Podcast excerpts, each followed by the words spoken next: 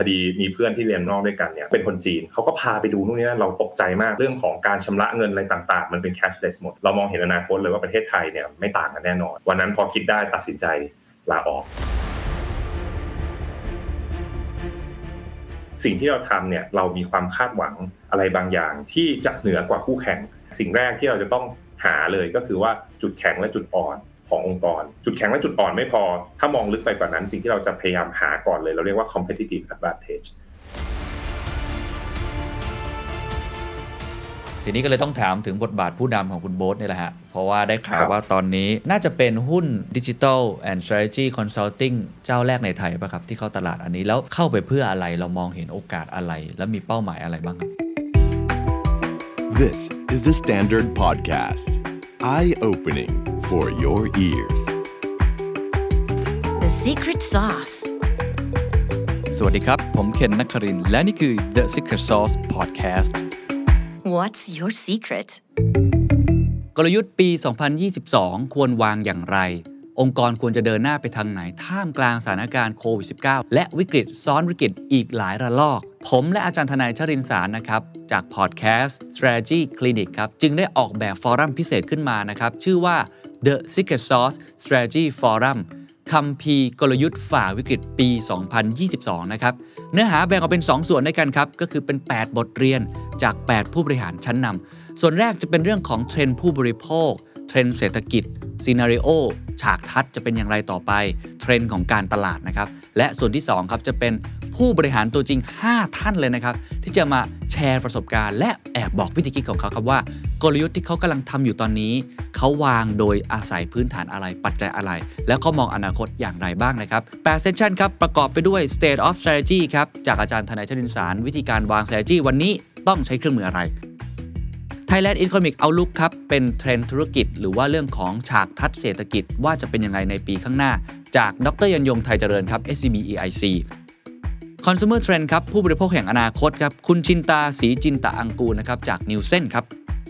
Media and Communication Trends ครับ เทรนด์การตลาดและการสื่อสารที่ถึงจุดเปลี่ยน พี่เอิร์ธอัธวุฒิเวสรานุรักษ์ Adapter Digital Group ครับ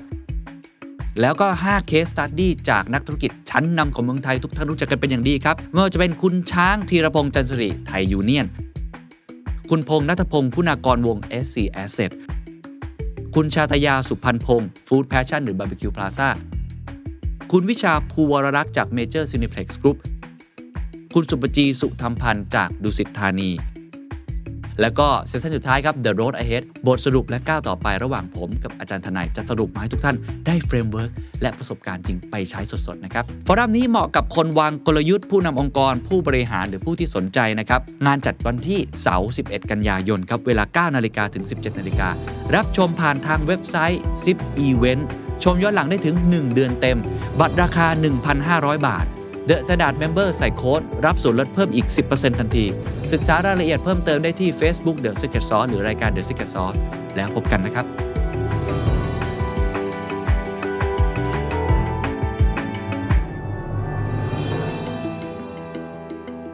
กลยุทธ์ในการ transform ตัวเองเข้าไปสู่ดิจิทัลควรจะทำอย่างไร ความสามารถในการแข่งขันของพวกเราที่จะต้องอัปเกรดตลอดเวลา เพื่อที่จะทำให้เราสามารถอยู่แถวหน้าของวงการได้อยู่ตรงไหน วันนี้อยากกลับไปชวนคุยเรื่อง digital transformation หรือว่าเรื่องความสามารถในการแข่งขันอีกครั้งหนึ่งนะครับ เพราะว่าประเทศไทยครับกำลังจะมีบริษัทที่เป็น digital consultantบริษัทแรกที่เข้าตลาดหลักทรัพย์แห่งประเทศไทยนะครับ เข้าไปในที่ MAI ผมพูดคุยกับคุณโบ๊ทนะครับ พัชระอารยการกุล ประธานเจ้าหน้าที่บริหารบริษัท Blue Big Group จำกัดมหาชน ต้องบอกว่าเป็นการพูดคุยที่สนุกนะครับ เพราะว่า Blue Brick เนี่ยถ้าเปรียบเทียบเนี่ยเขาเป็นเหมือนบริษัทที่เป็นที่ปรึกษาด้านกลยุทธ์คือ strategy หลายท่านรู้จักกันเป็นอย่างดีบริษัทต่างประเทศชั้นนำที่องค์กรไทยใช้กันเยอะ รัฐบาลไทยก็เคยใช้นะครับ Big Three McKinsey BCG หรือ Bain Company บริษัทที่ผมอ้างอิงงานวิจัยเยอะมากเลยเนี่ยนะฮะ ตอนนี้มีบริษัทไทยที่พยายามจะสร้างตัวเองขึ้นมา เพื่อแข่งขันกับบริษัทเหล่านี้เนี่ยค่อนข้างมากทีเดียว บลูบิคถือเป็นบริษัทไทยบริษัทหนึ่งที่โดดเด่นมาก เพราะว่าเขาไม่ใช่แค่ทำเรื่องกลยุทธ์ที่ปรึกษากลยุทธ์อย่างเดียว แต่เขาเป็นดิจิตอลด้วยครับ เป็นดิจิตอลหมายความว่าเขา implement เรื่องดิจิตอลด้วย ไม่ว่าจะเป็นการที่เขาจะช่วยในการ transform แล้วก็ transform ไม่ใช่แค่เรื่องเทคโนโลยีบล็อกเชนหรือว่าอื่นๆ ที่เขาเข้าใจ DevOps อะไรต่างๆ แต่เขาช่วยในการ transform เรื่องของ process agile transformation กระบวนการต่างๆ เข้ามาช่วยประกบ รวมทั้งยังช่วยในเรื่องของคนด้วยครับ เพราะว่าการจะ transform ได้ทุกท่านทราบดีอยู่แล้ว ต้องมีคนเป็นหัวใจสำคัญ ถ้าคนไม่เปลี่ยนก็เปลี่ยนไม่ได้ ตอนนี้ก็เลยสนุกครับ เพราะว่าเราคุยกันในหลัก ๆ 2 ประเด็น ประเด็นหนึ่งก็คือคุยตัวบริษัทของคุณโบ๊ทนะบริษัทนี้ก่อตั้งมาไม่นานนะครับกำลังจะเข้าตลาด แล้วก็เป็นบริษัทที่มีความแตกต่าง มีความโดดเด่น มีความสามารถในการแข่งขันในแบบของเขาเอง แต่ขณะเดียวกันก็มีความท้าทายหรือความเสี่ยงในแบบของเขาเอง แต่ว่าเป็นบริษัทที่มีสตอรี่ที่ผมเชื่อว่าหลาย ๆ ท่านเรียนรู้ได้นะครับ โดยเฉพาะคนที่ทำธุรกิจแนวใหม่ ๆ แล้วกำลังติดอยู่ว่าจะแข่งขันยังไงกับรายใหญ่ คนนี้พยายามที่จะ figure out หรือค้นหาหนทางในตรงนี้อยู่นะครับ อันที่2ครับก็คือคุยในมุมของการวางกลยุทธ์ เพื่อที่จะทำ digital transformation เพราะว่าคุณโบ๊ทเขามีโน้ตฮาวเยอะจากหลายร้อยบริษัทนะครับ ไม่ว่าจะเป็นบริษัทขนาดใหญ่ที่เขาไป X ทำ JV กับ OR หรือว่าอื่นๆมากมายเนี่ยเขาก็เอามาบอกเล่าให้กับพวกเราฟังครับว่า ถ้าคุณจะต้อง transform ตัวเอง ซึ่งตอนนี้ผมเชื่อว่าทุกคนอยู่ใน process อยู่ในกระบวนการการ transform อยู่แล้ว แต่ว่าตอนนี้คำว่า change management เนี่ยมันต้องทำตลอดเวลาคือมัน dynamic มันเป็นพลวัตผมเปรียบเทียบเหมือนมาราธอนนะครับ มันหยุดไม่ได้แล้ว อันนี้แหละครับจะทำอย่างไรที่จะทำให้เราสามารถวิ่งได้ตลอดเวลาเดินได้ตลอดเวลา เพื่อที่จะทำให้เราเดินไปข้างหน้าแล้วอยู่แถวหน้าให้ได้ของวงการ รวมทั้งสามารถที่จะแข่งขันได้ในตลาดโลกลองไปฟังกันครับ สวัสดีคุณโบ๊ทอีกครั้งนะครับ ขอบคุณที่ให้เกียรติกับรายการนะครับ เราเคยคุยกันไปประมาณ 2 ครั้งนะครับ ก่อนหน้านี้เราพูดกันเรื่องอื่น แต่ว่าวันนี้ครับเราจะมาพูดกันเรื่องของตัวบริษัทคุณโบ๊ทเลยก็คือ Blue Big อ่าก็ตอนนี้กำลังจะเข้าตลาดหลักทรัพย์ MAI นะครับ ให้คุณโบ๊ทเล่าให้ฟังนิดนึงว่าบูบิกทำอะไรครับ ได้ข่าวว่าจริง ๆ แล้วคู่แข่งของเราเนี่ยคือ Big Three เลยนะฮะ คือ m c k e n z i e คือ BCG หรือว่าคือ Bain and Company เลยครับ สรุปแล้วบูบิกทำอะไรครับคุณโบ๊ทรูบิกเนี่ยเราเป็นบริษัทที่ปรึกษาด้านดิจิ t a ลทรานส์ o r m a t i o n นะครับแบบ end to end นะครับซึ่งคำว่า end to end เนี่ยจริงๆ ก็คือเราช่วยลูกค้าตั้งแต่เรื่องของการวางกลยุทธ์วาง strategy นะครับว่าตัวธุรกิจเนี่ยถ้าสมมุติว่าจะต้องแข่งขันอยู่ในตลาด นะครับ โดยที่เราจะเอาดิจิ t a ลเข้ามาช่วย เพื่อทำให้ธุรกิจเนี่ยสามารถที่จะแข่งขันได้ดีขึ้นเนี่ยจะต้องวางกลยุทธ์ยังไงบ้างนะครับตรงนี้เนี่ยความคาดหวังของการวางกลยุทธ์เนี่ยก็แน่นอนว่าเราต้องการให้ตัวธุรกิจเนี่ยสามารถที่จะมีผลกำไรที่ดีขึ้น แล้วก็มีการเติบโตที่สูงขึ้นนะครับ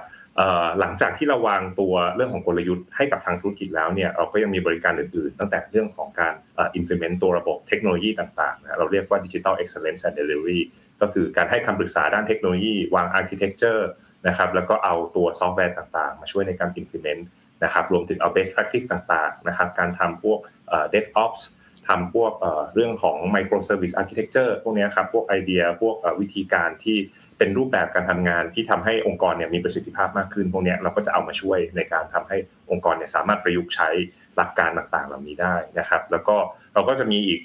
สายงานหนึ่งก็จะเป็นเรื่องของการนำพวก deep tech เข้ามาช่วยนะครับเรื่อง AI นะครับ and advanced analytics ซึ่งตรงนี้เนี่ยทางทีมก็จะเอ่อเอาเรื่องของตัวเทคโนโลยี AI นะครับมาช่วยในการตัดสินใจทางธุรกิจมาสร้างให้เป็น AI โมเดลช่วยให้ธุรกิจเนี่ยสามารถตัดสินใจได้ดีขึ้น มีประสิทธิภาพมากขึ้นนะครับ ไม่ว่าจะเป็นในด้านของเรื่องของ Marketing เรื่องของ Sales เรื่องของ Operations นะครับ เรื่องของ Fraud Detection ต่างๆพวกนี้นะครับ แล้วก็ท้ายที่สุดอีกบริการหนึ่งก็จะเป็นเรื่องของ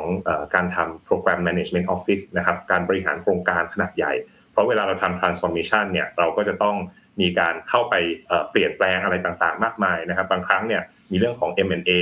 มีเรื่องของการ joint venture นะครับหรือว่ามีการขึ้นระบบพวก core system ระบบขนาดใหญ่ พวกนี้จะต้องมีคนที่คอยประสานงาน coordinate แล้วก็ทำให้ตัวโครงการเนี่ยสามารถดำเนินงานไปได้อย่างราบรื่นนะครับ ตรงนี้เราก็จะมีทีมที่ปรึกษาที่เข้าไปช่วยในการควบคุมการทำ transformation เนี่ยทั้งหมดเลยนะครับก็จะเห็นได้ว่าตัวบริการของ Blue Big เนี่ยเราก็จะให้คำปรึกษา เรื่องของ Digital Transformation เนี่ยแบบ end to end ตั้งแต่เรื่องของกลยุทธ์ไปจนถึง Deep Tech เลยนะครับซึ่งคู่แข่งจริงต้องบอกว่าคู่แข่งส่วนใหญ่เป็นบริษัทต่างชาตินะครับเป็นบริษัทชั้นนำของโลกก็อาจจะมีหลายเทียนะครับเราก็ต้องบอกว่าเราไม่ได้แข่งกับใครคนใดคนหนึ่งเป็นพิเศษ แต่ว่าด้วยงานที่เราทำเนี่ยก็แน่นอนว่ามันอาจจะมีคู่แข่งในบาง strategy consulting firm บ้าง หรือว่า technology consulting firm บ้างนะครับที่เราอาจจะได้มาเจอกันในการแข่งขันในการ bidding project นะครับ ก็อันนี้เป็นสิ่งที่เราทำแล้วก็อยู่ในธุรกิจที่เราเรียกว่า digital transformation ครับครับ คือเมื่อกี้ฟังผมว่ามันมี 2คำที่น่าจะตอบได้ว่าเราทำอะไรชัดๆ ก็คือเป็นที่ปรึกษาด้านกลยุทธ์ ไปจนถึงคำว่า deep tech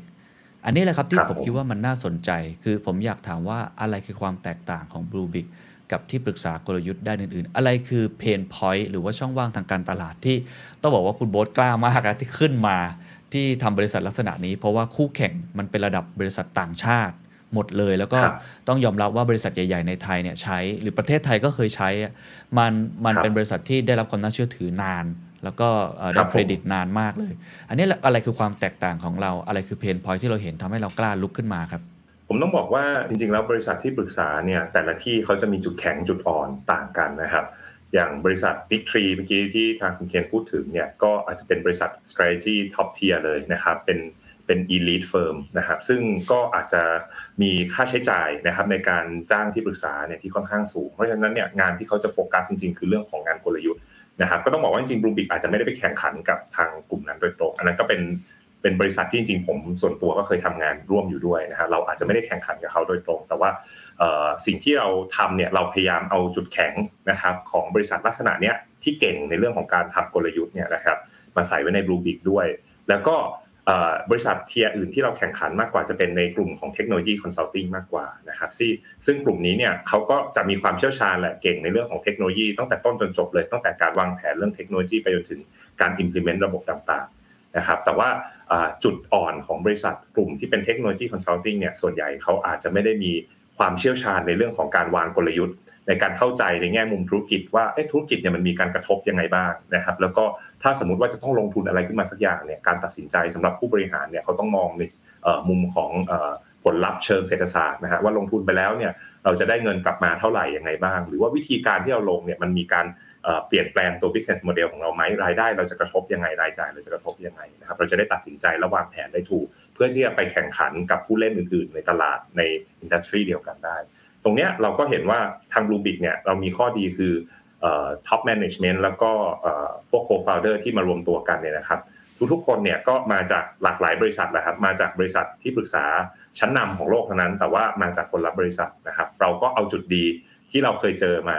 มารวมกันนะครับ ในมุมของการทำเทคโนโลยีเนี่ยเราก็มองว่าการเสริมด้วยด้านของกลยุทธ์และไปให้ถึงสุดในเรื่องของ Deep Tech เลยเนี่ย ตรงนี้เป็นจุดที่ค่อนข้างที่จะแตกต่างนะครับ เทียบกับบริษัทที่ปรึกษาอื่นๆทำให้การทำงานของเราเนี่ยก็อาจจะมีจุดเด่นที่ทำให้เวลาเราทำงานแต่ละอย่างเนี่ยจะค่อนข้าง tailor made นะครับเพราะเรามองจากในมุม strategy เข้ามา solution ที่ทำก็จะ tailor made ให้กับลูกค้าแต่ละเจ้านะครับแล้วก็อีกจุดหนึ่งที่อาจจะต่างมากๆ ก็คือจะเป็นเรื่องของบุคลากรของเราเช่นกันที่จุดหนึ่งเนี่ยเรามี top management มีเอ่อ co-founder เนี่ยมาจากบริษัทที่ปรึกษาระดับโลกใช่ไหมครับก็เป็น professional ที่ทำเรื่องงานที่ปรึกษามา แต่เรามีอีกส่วนหนึ่งนะครับที่เติมเต็มก็คือเป็นส่วนของคณะกรรมการ แล้วก็เป็นที่ปรึกษาบริษัทเราเนี่ยนะครับก็มาจากเป็นผู้บริหารที่มีประสบการณ์เยอะมากประสบความสำเร็จมาแล้ว กับองค์กรขนาดใหญ่นะครับเป็นผู้บริหารตัวจริงมาเนี่ยซึ่งแต่ละท่านเนี่ยก็จะมีความรู้ความเชี่ยวชาญนะครับในแต่ละด้านที่จะคอยมาช่วยเติมเต็ม เราเองก็เลยคิดว่าเราน่าจะเป็นที่ปรึกษาที่เดียวเนี่ยครับในปัจจุบันเนี้ยที่มีทั้งที่ปรึกษามืออาชีพ แล้วก็มีทั้งผู้บริหาร ที่เคยผ่านสนามมาจริง ๆ นะครับ ที่มีความเชี่ยวชาญในแต่ละด้านมาเนี่ยมาคอยช่วย advice เติมเต็มให้ให้ภาพงานของที่ปรึกษาของเราเนี่ยนะครับมีความครบถ้วนมากขึ้น มีความน่าสนใจมากขึ้นนะครับ แล้วก็อาจจะเป็นอีกจุดหนึ่งที่ทำให้บริการของเราเนี่ยมันเกิดความแตกต่างขึ้นนะครับ แล้วก็อาจจะเป็นข้อที่3เนี่ยที่ผมคิดว่าน่าจะแตกต่างกับที่อื่นด้วยพอสมควรก็คือ เราไม่ได้ทำงานกับลูกค้าเนี่ยเหมือนกับเป็นแค่ลูกค้าอย่างเดียว แต่เราพยายามหา opportunity ที่จะไป partner ร่วมกับลูกค้านะครับ อย่างล่าสุดเนี่ยเราเองก็มีการลงทุนร่วมกับทาง OR นะครับ ซึ่ง OR เนี่ยจริงๆ แต่เดิมก็เป็นลูกค้าของเราทั้งในมุมของ strategy ในมุมของเทคโนโลยี consulting ต่างๆไปจนถึงเรื่อง deep tech เนี่ยนะครับเราเองก็มองว่าทาง OR เนี่ยมีศักยภาพสูงมากนะครับในการที่จะนำพวก digital innovation เข้าไปใช้ เราก็เลยมีการพูดคุยนะครับแล้วก็หาโอกาสร่วมกันในการตั้งตัว joint venture ขึ้นมา เพื่อที่จะมาสร้าง digital innovation ร่วมกัน นะครับตรงนี้ก็จะเป็นจุดที่เราคิดว่า positioning เราแตกต่างกับบริษัทเอ่อ consulting firm อื่นๆนะครับไม่ว่าจะเป็นระดับโลกจากประเทศไหนก็ตามเนี่ยก็อาจจะไม่ได้มีส่วนผสมที่เหมือนกับทางบูบีนะครับครับคือเรียกได้ว่าเป็นการเหมือนกับหาช่องสุญญากาศเจอนะฮะคือรวมจุดครับเด่น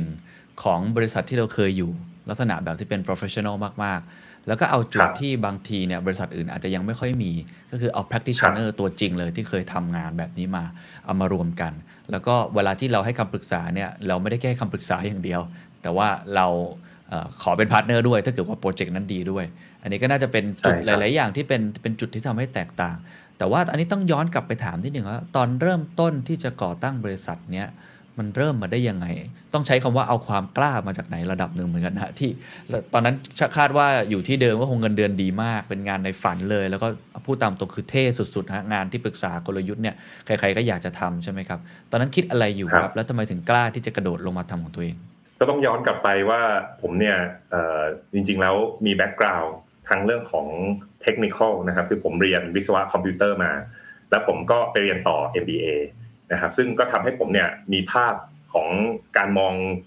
เรื่องต่างๆเนี่ยทั้งในมุม business และมุม technical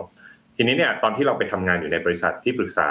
ชั้นนำเนี่ยนะครับด้านของ strategy เนี่ยเราเองได้ได้เรียนรู้อะไรเยอะมากเป็นบริษัทที่ดีมากๆ เราเข้าใจจริงว่าบริษัทระดับโลกเนี่ยเขาทำงานกันยังไงนะครับ แล้วก็เรื่องของการแข่งขันของบริษัทที่เป็น top top ของโลกเนี่ยเขาแข่งขันกันรุนแรงจริงเขาถึงต้องมีที่ปรึกษาเข้าไปช่วยนะครับเหมือนกับเวลาเราพูดถึงนักกีฬาโอลิมปิก เวลาจะไปแข่งเนี่ยนักกีฬาหนึ่งคนเนี่ยทีมงานมากันเต็มเลยในภาพใช่ไหมครับมีทั้งแบบโค้ชฟิตเนสมีทั้งนักโภชนาการนะฮะมีทั้งนักจิตวิทยามีเต็มไปหมดเลยนะครับเพื่อที่จะให้นักกีฬาคนนั้นเนี่ยไปแข่งขันแล้วรีดประสิทธิภาพมาให้ได้เยอะที่สุดนะครับสิ่งที่นักกีฬาเขาโฟกัสจะได้เป็นเรื่องของการแข่งขันอย่างเดียว ไม่ต้องไปนั่งโฟกัสในเรื่องของการเตรียมตัวในการเตรียมพร้อมนะครับในธุรกิจที่แข่งขันกันสูงมากๆเนี่ยก็เช่นกันบริษัทขนาดใหญ่เนี่ยเขาแข่งขันกันสูงมากทุกวันเนี่ยเขาเจอเรื่องต่างๆ ที่ต้องตัดสินใจเยอะมาก การมีทีมงานมีที่ปรึกษาจากข้างนอกเข้าไปเนี่ยก็หวังว่าจะไปช่วยนะ speed up เรื่องของการ transform เรื่องการเตรียมพร้อมทุกอย่างเนี่ยให้เขาสามารถแข่งขันได้ดีขึ้น ตรงนี้ผมก็ได้ไปเรียนรู้ประสบการณ์ต่างๆ จากการอยู่กับบริษัทผมเคยอยู่กับ Boston Consulting Group นะครับซึ่งก็เป็นบริษัท top tier เลยในในเรื่องของ strategy consulting นะครับแต่ว่าสิ่งที่เป็นแรงผลักดันอยู่ในใจเรื่องหนึ่งเนี่ยคือผมเนี่ยมีความเชื่อเรื่องของดิจิทัลเยอะมากนะครับคือผมรู้สึกว่าดิจิทัลเนี่ย เป็นสิ่งที่จะมาเปลี่ยนวิธีการทำธุรกิจนะครับ เพราะเราเห็นเลยว่าธุรกิจทุกวันนี้นะฮะการผลักดันทุกอย่างเนี่ยเวลาเราผลักดันพวกโปรเจกต์อะไรต่างๆ ที่จะทำให้เกิดรายได้เพิ่มขึ้นเนี่ยส่วนใหญ่จะต้องเกี่ยวข้องกับดิจิทัล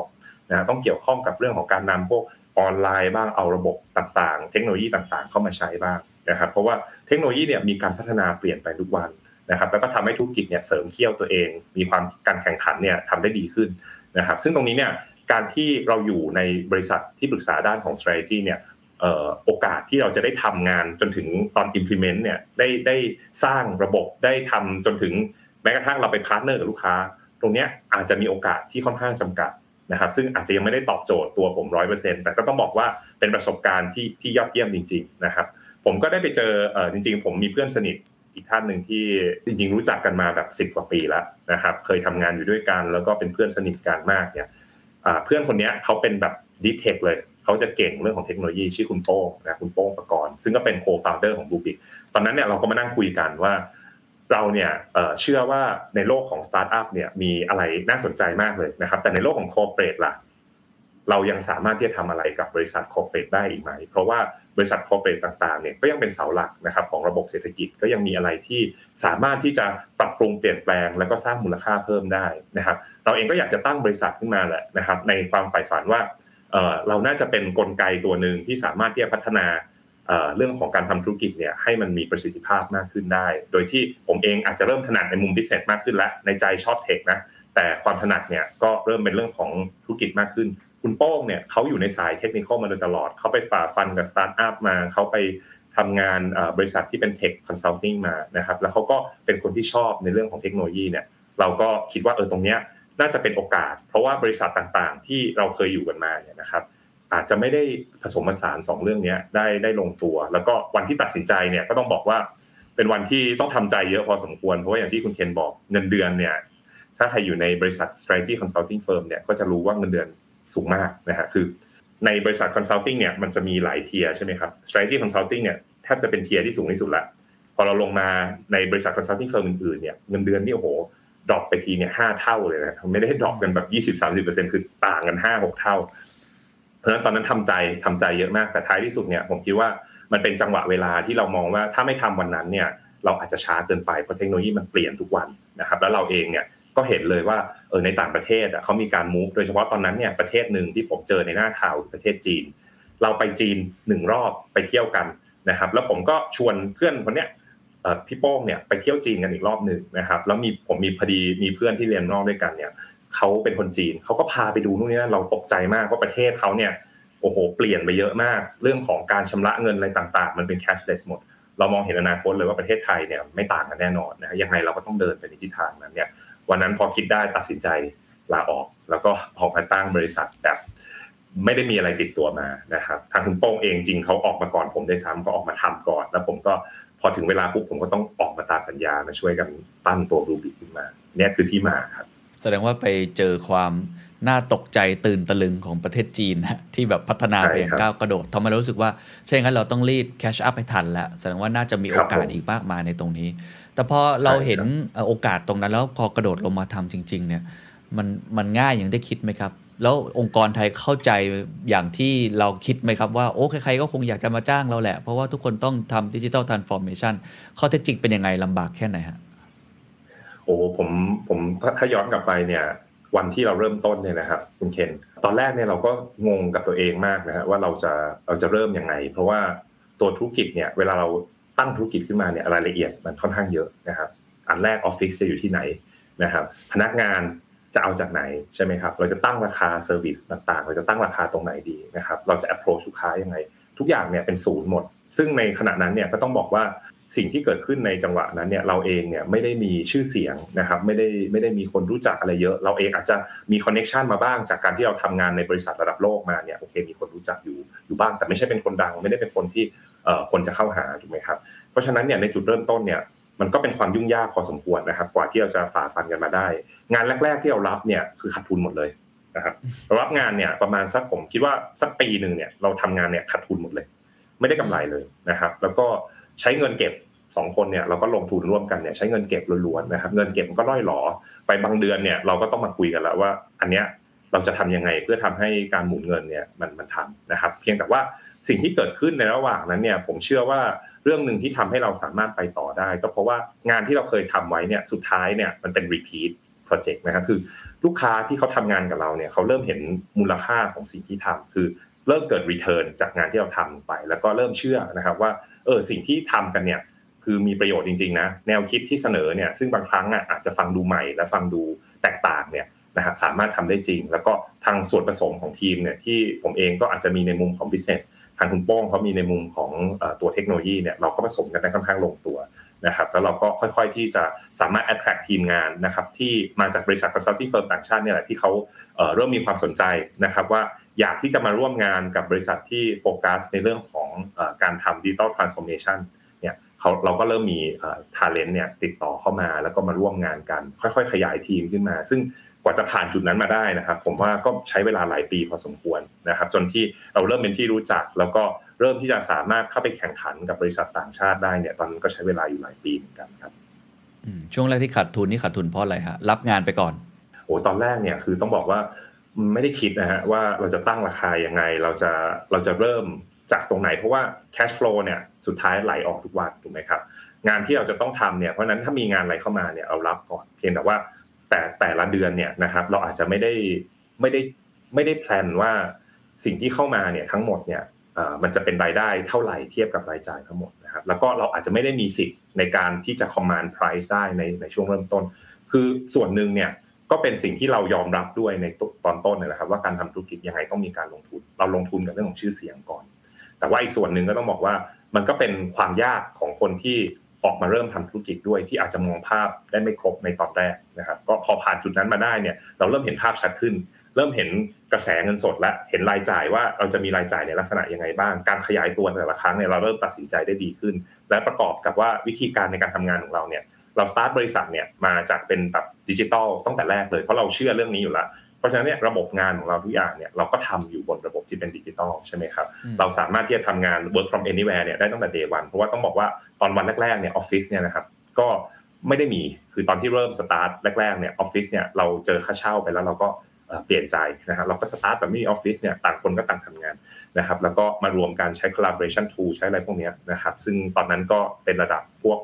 พวก Google Google Doc อะไรพวกนี้เราก็ใช้พวกนี้ทุกอย่างนะครับทุกอย่างก็ออนไลน์อยู่ในระบบ ที่เป็น collaboration tool ทั้งหมดเนี่ยเราก็สตาร์ทจากจุดนั้นแล้วเราก็ค่อยๆที่จะขยายขึ้นมา แต่ทีเนี้ยตอนที่เราขยายขึ้นมา เราก็เห็นแล้วว่าการที่เราอยู่บนแพลตฟอร์มดิจิตอลเนี่ยข้อดีคือเรามีข้อมูลที่ใช้ในการตัดสินใจได้ง่าย ผมเห็น flow ของโปรเจกต์ที่เข้ามา ผมเห็นลูกค้านะครับว่า type ของลูกค้าประเภทไหนเนี่ยที่เขาจะ repeat กับเรา เราเห็นว่าพนักงานใน type ไหนที่ทำงานแล้ว work คนไหนที่อยู่กับเราแล้วแป๊บเดียวแล้วไปนะครับโปรไฟล์แบบไหนที่ที่น่าสนใจที่ทำงานด้วยกันได้ นะครับและลักษณะของโปรเจกต์แบบไหนที่ตลาดเริ่มที่จะ receptive เนี่ยก็เป็นจุดที่เราค่อยๆพัฒนาแล้วก็ build know how ตรงนี้ขึ้นมา แล้วเราเองก็สะสมเรื่องของ knowledge ด้วยจากการที่เราทำโปรเจกต์ต่างๆเนี่ยให้ให้มี knowledge ที่สามารถที่จะเอาไปช่วยลูกค้าในรายถัดไปได้ดีขึ้นด้วยนะครับ ตรงนี้ก็เป็นสิ่งที่เราค่อยๆ สั่งสมมาเรื่อยๆ จนทำให้วันหนึ่งเนี่ยเราก็เริ่มมีความสามารถในการแข่งขันที่ดีขึ้น ในการไปแข่งขันกับบริษัทอื่นๆได้ดีขึ้น ยกตัวอย่างได้ไหมครับ ตั้งแต่เราพูดกันตั้งแต่ตอนต้นน่ะผมเชื่อว่าคุณผู้ฟังก็คงจะจะพอเข้าใจแหละว่าเราทำอะไรเป็นที่ปรึกษาเป็นคน implement พวกเทคโนโลยีลงมือทำได้ แต่ผมไม่แน่ใจว่ามันตัวอย่างมันมีอะไรบ้าง เอาที่พอยกตัวอย่างบริษัทต่างๆ ที่เราไปให้คำปรึกษาก็ได้ครับว่า เราเปลี่ยนเขาจาก A ไป B จาก zero to one เนี่ยมันมีอะไรบ้างเผื่อจะได้เป็นตัวอย่าง แล้วเดี๋ยวเราจะมาเจาะกันต่อว่าทำอย่างไรด้วยนะครับ สิ่งที่เราทำเนี่ยจริงๆมีมีหลายเคสมากๆนะครับ อยู่หลายธุรกิจเราเนี่ยทำงานกับลูกค้าทั้งในธุรกิจขนาดใหญ่นะครับ อย่างเช่นธนาคารประกันภัยนะครับ retail อสังหาริมทรัพย์ telecom พวกนี้อันนี้ก็จะเป็นกลุ่มลูกค้าหลักของทาง Bluebik ที่ผ่านมาเนี่ยถ้าเคสที่เราพอจะเล่าได้จริงๆหลายๆเคสเนี่ยเราเราทำมาเนี่ยบางทีเราเล่าไม่ได้ เพราะว่าเราก็แน่นอนมันมีเรื่องของ confidentiality นะครับแต่ว่าเคสที่เราเล่าได้อย่างเช่น TQM เนี่ยที่เราทำงานกับเขามาตั้งแต่เขายังไม่เข้าตลาดหลักทรัพย์นะครับซึ่ง TQM เนี่ยธุรกิจประกันในหน้าประกันภัยเนี่ยแต่เดิมเนี่ยนะครับก็ผมคิดว่าคุณเคนก็คงจะเคยได้คุยกับทางเจ้าของ TQM นะฮะว่าจากธุรกิจเดิมเนี่ยที่เป็น face to face เนี่ยนะครับเขาก็ต้องมีการปรับเปลี่ยนนะครับจากยุคหนึ่งไปสู่เทเลเซลแล้วก็ยุคปัจจุบันเนี่ยคือขึ้นมาสู่เรื่องของดิจิทัลแล้ว นะครับซึ่ง TQM เนี่ยเป็นบริษัทที่ที่น่าประทับใจมากๆเลยคือ มีการปรับตัวอยู่ตลอดเวลานะครับซึ่งเราเนี่ยเข้าไปทำงานร่วมกับผู้บริหารแล้วก็เจ้าของเนี่ยนะครับทางนั้นเนี่ยมีการเปิดใจแล้วก็ยอมรับเรื่องใหม่ๆเนี่ยเยอะมากนะครับเราทำงานแต่เขายังไม่เข้าตลาดเนี่ย จนกระทั่งปัจจุบันเนี่ยเขาเป็นบริษัทเซ็ตร้อยแล้วนะครับก็คือสามารถที่จะเข้าไปอยู่เป็นหนึ่งในบริษัทที่ใหญ่ที่สุดในประเทศไทยนะครับโดยที่รายได้ของเขาเนี่ยเริ่มที่จะมาจากในช่องทางที่เป็นดิจิตอลเนี่ยเยอะมาก โดยเฉพาะอย่างในช่วงโควิดเนี่ยเราจะเห็นได้เลยว่า TQM เป็นอีกบริษัทหนึ่งนะครับที่ยังสร้างผลกำไรได้อย่างต่อเนื่องนะครับและก็สามารถทำงานได้มี growth ที่สูงมากนะครับและเป็นบริษัทที่จริงๆแล้วยังมีอนาคตมี opportunity ที่จะเกิดขึ้นอีกเยอะมาก นะครับอันนี้ก็เป็นหนึ่งตัวอย่าง หรือว่าในตัวอย่างอื่นๆอย่างเช่น พวกกลุ่มธนาคารนะครับ เราเองเนี่ยก็เข้าไปอยู่เบื้องหลังโครงการหลาย ๆ โครงการคือธนาคารเนี่ยต้องบอกว่าถ้ามองในเชิงกลยุทธ์เนี่ยเราไปมองตัว asset size ของธนาคารจะเห็นว่าธนาคารเนี่ยใหญ่มากนะครับแต่ถ้าไปดู return นะครับถ้าใครศึกษาเรื่องของงบการเงินนึงเนี่ยพวก return on asset return on equity ของธนาคารกลุ่มธนาคารเนี่ยจะค่อย ๆ น้อยลงนะค่อยๆน้อยลงเรื่อย ๆ เพราะการแข่งขันสูงแล้ว service ต่าง ๆ เนี่ยเริ่มเป็น commodity มากขึ้นคือ ความแตกต่างของแต่ละธนาคารเนี่ยเริ่มมีน้อยลง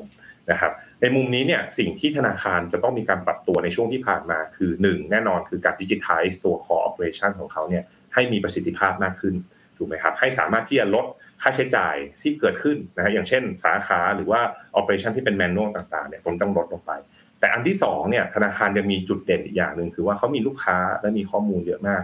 ธนาคารเนี่ยมีความได้เปรียบในการเอาไปสร้างธุรกิจรอบตัวเนี่ยใหม่ๆนะครับให้ได้เยอะขึ้น และสามารถที่จะ engage กับลูกค้าหนึ่งคนที่เขามีเนี่ยได้ถี่ขึ้น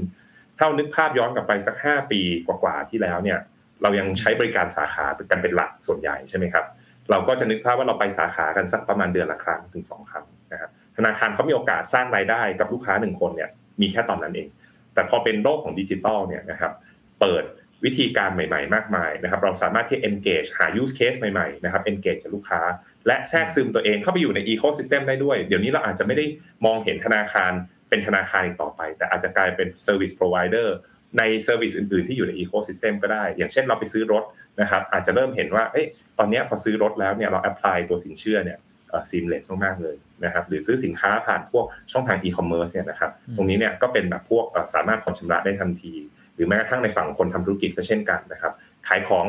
transaction บนอีคอมเมิร์ซสามารถขอเงินกู้นะครับที่เป็น working capital loan ได้ พวกนี้ก็จะเห็นได้ว่าธนาคารเนี่ยก็ต้องมีการปรับตัว และหาวิธีในการ engage ลูกค้าสร้างรายได้ขึ้นมา ตรงนี้ก็มีหลายส่วนที่ทางบูบิกเนี่ยเราเข้าไปช่วยธนาคารชั้นนำนะครับในการปรับเปลี่ยนรูปแบบต่างๆ รวมถึงการสร้าง new business อย่างเช่นพวก delivery platform พวกนี้นะครับในการที่จะ engage ลูกค้ามากขึ้น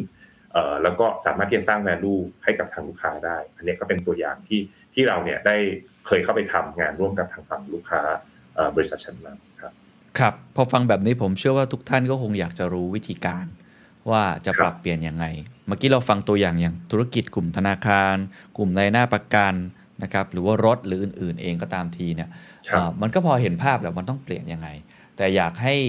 คุณโบ๊ทให้ framework หรือให้วิธีคิดได้ไหมครับ กับคุณผู้ฟังทุกท่านเลย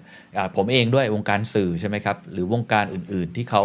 ต้องการที่จะทำการ digital transformation หรือหา new business ใหม่ๆ ปกติเวลาเดินเข้ามาปรึกษาคุณโบ๊ทเนี่ยคุณโบ๊ทจะต้องดูอะไรบ้าง และจะมีวิธีการในการแนะนำกับเขายังไงว่า เออ คุณจะต้องปรับไปทางนี้จะปรับไปทางนั้น อันนี้น่าจะได้เป็นไอเดียกับทุกท่านให้ไปใช้ต่อได้ครับ คือจุดแรกเนี่ย เวลาเราจะ transform ตัวเองเนี่ยนะครับ คือเราต้องเข้าใจก่อนว่าการ transform เนี่ยมันเป็นโครงการเชิงกลยุทธ์นะครับหมายความว่าอะไรหมายความว่าสิ่งที่เราทำเนี่ยเรามีความคาดหวังอะไรบางอย่างที่ที่จะเหนือกว่าคู่แข่งนะครับไม่ใช่แค่ทำให้เท่ากับคู่แข่งนะครับคือคนเนี่ยส่วนใหญ่จะมีความเข้าใจผิดระหว่าง 2 เรื่องก็คือเรื่องของ strategy กับ operation improvement คือการพัฒนา operation เนี่ยดิจิตอลเนี่ยสามารถเข้าไปพัฒนาอะไรก็ได้ ไปลดรายจ่ายไปเพิ่มรายได้อะไรอันนี้เป็น incremental แต่ถ้าเราเข้าไป transform สร้างเป็น new strategy อันเนี้ยจะต้องเป็นอะไรที่เอ่อค่อนข้างที่จะ leapfrog นิดนึงแล้วซึ่งวิธีการที่จะทำให้เราไปตรงนั้นได้เนี่ยสิ่งแรกที่เราจะต้องหาเลยก็คือว่าจุดแข็งและจุดอ่อนขององค์กรนะครับอืมจุดแข็งและจุดอ่อนไม่พอ ถ้ามองลึกไปกว่านั้น สิ่งที่เราจะพยายามหาก่อนเลย เราเรียกว่า competitive advantage คือความได้เปรียบในการแข่งขัน อันนี้คือหัวใจเลยนะครับว่าเราเองในฐานะคนทำธุรกิจปัจจุบันยังไม่มีดิจิตอลเลยนะฮะ เรายังมีความได้เปรียบอะไรบ้าง บางคนอาจจะมีความได้เปรียบตรงที่ว่าทุกวันนี้มีจำนวนลูกค้าเยอะมากเลย อาจจะยังไม่กำไรนะครับ ยังสร้างกำไรไม่ได้ แต่มีลูกค้าเยอะมาก เพราะฉะนั้นเนี่ยความได้เปรียบตรงนี้เราสามารถที่จะเอาความได้เปรียบเนี้ยไปใช้โดยเอาดิจิตอลเนี่ยมาจับแล้วก็สร้างความได้เปรียบอื่น ๆนะครับ ที่เกิดความยั่งยืนมากขึ้นได้ไหม ความได้เปรียบตรงนี้อาจจะเป็นในมุมของต้นทุนก็ได้นะครับ อย่างเรามีสเกลนะฮะเรามีธุรกิจที่ใหญ่มากๆ เรามีสเกลตรงนี้เราสามารถที่จะใช้สเกลของเราเนี่ยในการ ไปผลิตสินค้าหรือว่าไปร่วม partner กับคนอื่นนะครับทำได้ไหม หัวใจคือการหา competitive advantage ให้เจอ ถ้าไม่มีก็ต้องหาวิธีสร้าง แล้วเวลาเราสร้างเนี่ยสำคัญก็คือว่าต้องเป็นสิ่งที่เราทำได้แล้วคนอื่นทำไม่ได้อืมนะครับเพราะว่าถ้าทุกคนทำได้อันนั้นไม่ใช่ strategy ละ strategy เนี่ยคือการหาจุดที่ต่างและเราสามารถชนะคู่แข่งได้นะครับในขณะที่ถ้าเกิดว่าเราบอกว่าเฮ้ยไป improve ปกติเนี่ย เออไปลด cost นู่นนี่นั่นยิบยิบย่อยๆนิดๆหน่อยๆทำนู่นทำนี่คนอื่นมีแอป เรามีแอปบ้าง ลักษณะนี้เนี่ยส่วนใหญ่แล้วไปไม่ค่อยรอดนะครับยิ่งคนที่ถ้าเกิดว่าเราไม่ใช่ first mover เนี่ยตลาดเนี่ยก็แน่นอนว่าโดนคู่แข่งที่เขาทำไปก่อนเนี่ยแย่งไปเรียบร้อยแล้วนะครับโตไปก่อนเราแล้วกิน market share ไปก่อนเราแล้วเพราะฉะนั้นสิ่งสำคัญต้องหาตัว competitive advantage ให้เจอว่า ถ้าเราจะ build competitive advantage ยังมีอะไรที่คู่แข่งยังทำไม่ได้ แล้วเราทำเราได้เปรียบ ถ้าวันนี้เราเล็กบางทีก็อาจจะมี competitive advantage ก็ได้นะครับความเล็กของเราเนี่ยแปลว่าเราไม่ได้ไปจมอยู่กับ asset sunk cost บางอย่างที่บริษัทใหญ่ๆเขาไปจมอยู่นะครับอย่างผมยกตัวอย่างง่ายๆ ถ้าเราเป็นคนทำร้านอาหารนะครับเรามีสาขาหนึ่งนะครับเทียบกับบริษัทที่เขามีเป็นร้อยสาขา 200 สาขาในช่วงโควิดเนี่ยจริงคนที่มีสาขาเดียวอาจจะมีโอกาสรอดมากกว่าถูกไหมครับและเขาสามารถที่จะลงทุนนะครับถ้าเขายังมีเงินทุนอยู่เนี่ยเขาสามารถที่จะลงทุนนะครับสร้าง cloud ไปไปอยู่ตาม cloud kitchen หรืออะไร เพื่อที่จะขยายตัวแบรนด์ของเขาเนี่ยอยู่บน delivery platform นะครับ อันนี้เขาอาจจะเกณฑ์ความได้เปรียบนะครับ เทียบกับคู่แข่งได้ ในขณะที่คนที่มีสาขาเยอะต้องเริ่มคิดแล้วว่าจะใช้วิธีอื่นยังไง จะใช้วิธียังไง ซึ่งจะไม่เหมือนกัน เพราะฉะนั้นเนี่ยสิ่งที่อยากจะเน้นย้ำหา competitive advantage ให้เจอ และต้องสร้างความแตกต่างให้กับตัวธุรกิจนะครับ แล้วเราถึงจะเอาดิจิทัลเอาเทคโนโลยีมาจับทีหลัง ต้องมองตรงนี้ให้ขาดก่อนครับกระบวนการในการหา competitive advantage หรือบางคนเรียกว่า unfair advantage เนี่ย ยากไหมครับ หรือมันมีเอ่อวิธีการ know how ที่คุณโบ๊ทใช้มากน้อยแค่ไหน คือที่ผมต้องถามตรงนี้เพราะว่าเดอะ a ด d ก็ตอนเริ่มต้นเราก็ทำกันแบบเนี้ยอันนี้เล่าเคสตัวเอง เราก็มีวิธีการหาอะไรต่างๆ แต่ว่าผมเนี่ยไม่ได้จบที่ศึกษาด้านกลยุทธ์อะไรมาเลยผมก็หาแบบบ้านๆนะครับเอออันนี้ผมไม่แน่ใจว่าจริง ๆ แล้วตามตำราหรือว่าตามวิธีการที่คุณโบ๊ทไปให้คำปรึกษากับหลายๆบริษัท มันมีวิธีการอะไรที่จะช่วยทำให้เราหาได้เจอได้เร็วขึ้นไม่ต้องคลำด้วยตัวเองอะไรแบบผมนะฮะ วิธีการเนี่ยมันก็มีนะครับเป็นกรอบกว้างๆนะครับแต่ว่าสุดท้ายที่สุดเนี่ยการทำงานเพื่อที่จะหาเรื่องของตัว competitive advantage เนี่ยนะครับก็จะต้องใช้ทั้งข้อมูลและก็ใช้ทั้งความคิดสร้างสรรค์นะครับคืออาจจะไม่ใช่เป็นสิ่งที่เราสามารถหาเจอได้จากข้อมูลในอดีต แต่ว่าเราอาจจะต้องจินตนาการต่อไปด้วยว่า ถ้าเราสามารถทำสิ่งเหล่านี้ได้เนี่ยคนอื่นจะทำตามเราได้หรือเปล่านะครับแต่ถ้าผมย้อนกลับไปว่าวิธีเบื้องต้นเนี่ย เรื่องแรกปกติที่ทุกคนมันต้องจะต้องดูกันคือการวิเคราะห์งบการเงินนะครับอันนี้คือสิ่งแรกเลยเบสิกที่สุดที่เราจะต้องเรียนรู้แล้วก็ต้องทำให้เป็นอ่านงบการเงินให้เข้าใจทะลุปูโป่งนะครับว่าเวลาบริษัทที่มีกำไรเนี่ยกำไรมาจากอะไรนะฮะกำไรบางทีเนี่ยมาจากเพราะเราควบคุมต้นทุนได้ดี หรือกำไรมาจากที่เราขายได้เก่ง หรือว่าไม่ใช่หรือว่าเราขายแพงนะกำไรเนี่ยมาจากอะไร แล้วบางทีบริษัทที่กำไรไม่ได้แปลว่าเป็นบริษัทที่ดีในระยะยาวถูกไหมครับเพราะว่ากำไรเนี่ย เราสามารถที่จะสร้างมันได้ด้วยหลายหลายวิธีนะครับ ถ้าเกิดว่าคนที่มีความเชี่ยวชาญเรื่องของเรื่องของการเงินการบัญชีเนี่ยจะรู้ดีว่ากำไรเนี่ยไม่เท่ากับ cash flow ถูกไหมครับไม่เท่ากับกระแสเงินสดนะเพราะฉะนั้นเนี่ยวิธีการอ่านพวกงบการเงินพวกนี้ถ้าเราดูในรายละเอียดนะครับแล้วมีการแมทช์มีการดิกดีเปอร์เข้าไปเนี่ยจริง ๆ แล้ว พวกข้อมูลต่างๆ เหล่านี้บอกอะไรเราได้เยอะมากนะครับบอกได้ถึงขนาดว่า บริษัทเนี่ยที่ผ่านมาเนี่ยจุดแข็งจุดอ่อนเนี่ยอยู่ที่ตรงไหนนะครับโดยเฉพาะบริษัทที่อยู่ในตลาดหลักทรัพย์เนี่ยจริงๆงบการเงินเขาจะค่อนข้างละเอียด และเขาเองก็จะมีข้อมูลที่มีความเชื่อมโยงกับตัวงบการเงินนั้นอยู่ด้วยนะครับไม่ได้จบแค่งบการเงิน พอเราจบที่งบการเงินปุ๊บเนี่ยเราสามารถที่จะโยงต่อไปได้ ยังข้อมูลต่างๆ ที่อยู่ในบริษัทต่ออีก ตรงนี้เราจะเริ่มเห็นแล้วสามารถเอามาวิเคราะห์ต่อได้นะครับสามารถที่เอาอย่างเช่นราคาเราเทียบกับค่าเฉลี่ยของอินดัสทรีเอ๊ะถ้าเจ้านี้ตั้งแพงกว่าทำไมเขายังขายได้ต้องมี fact finding ต่อ พวกนี้จะเป็น building blocks ที่ปกติเนี่ยเราค่อยๆ แงะมันออกมาแล้วเริ่มเห็นนะครับ แต่ว่า competitive advantage ที่จะต้อง build ในอนาคต ตรงนี้อย่างที่ผมบอกว่าท้ายที่สุดแล้วเนี่ยมันเป็นกระบวนการที่เราจะต้องใช้ความคิดนะครับ แล้วก็มีการ forecast อนาคตใส่เข้าไปว่าเออโลกอนาคตเนี่ยจะเปลี่ยนไปในทิศทางไหนนะครับ ถ้ามันเปลี่ยนไปในทิศทางที่เราบอกว่าเปลี่ยนต่างไปจากเดิมเยอะจริงๆ competitive advantage เดิมอาจจะไม่ได้ใช้ได้ในอนาคตถูกไหมครับอย่างถ้าทุกวันนี้เนี่ยเราพูดกันถึงว่าธนาคาร นะครับในประเทศจีนละกันอะบริษัทที่อาจจะให้บริการทางด้านการเงินเนี่ยอาจจะไม่ได้ใหญ่ที่สุดอาจจะไม่ใช่ธนาคารทั่วไปละใช่ไหมครับไม่ใช่ธนาคารที่มีสาขาเยอะๆแต่กลับกลายมาเป็นคนที่มีฐาน user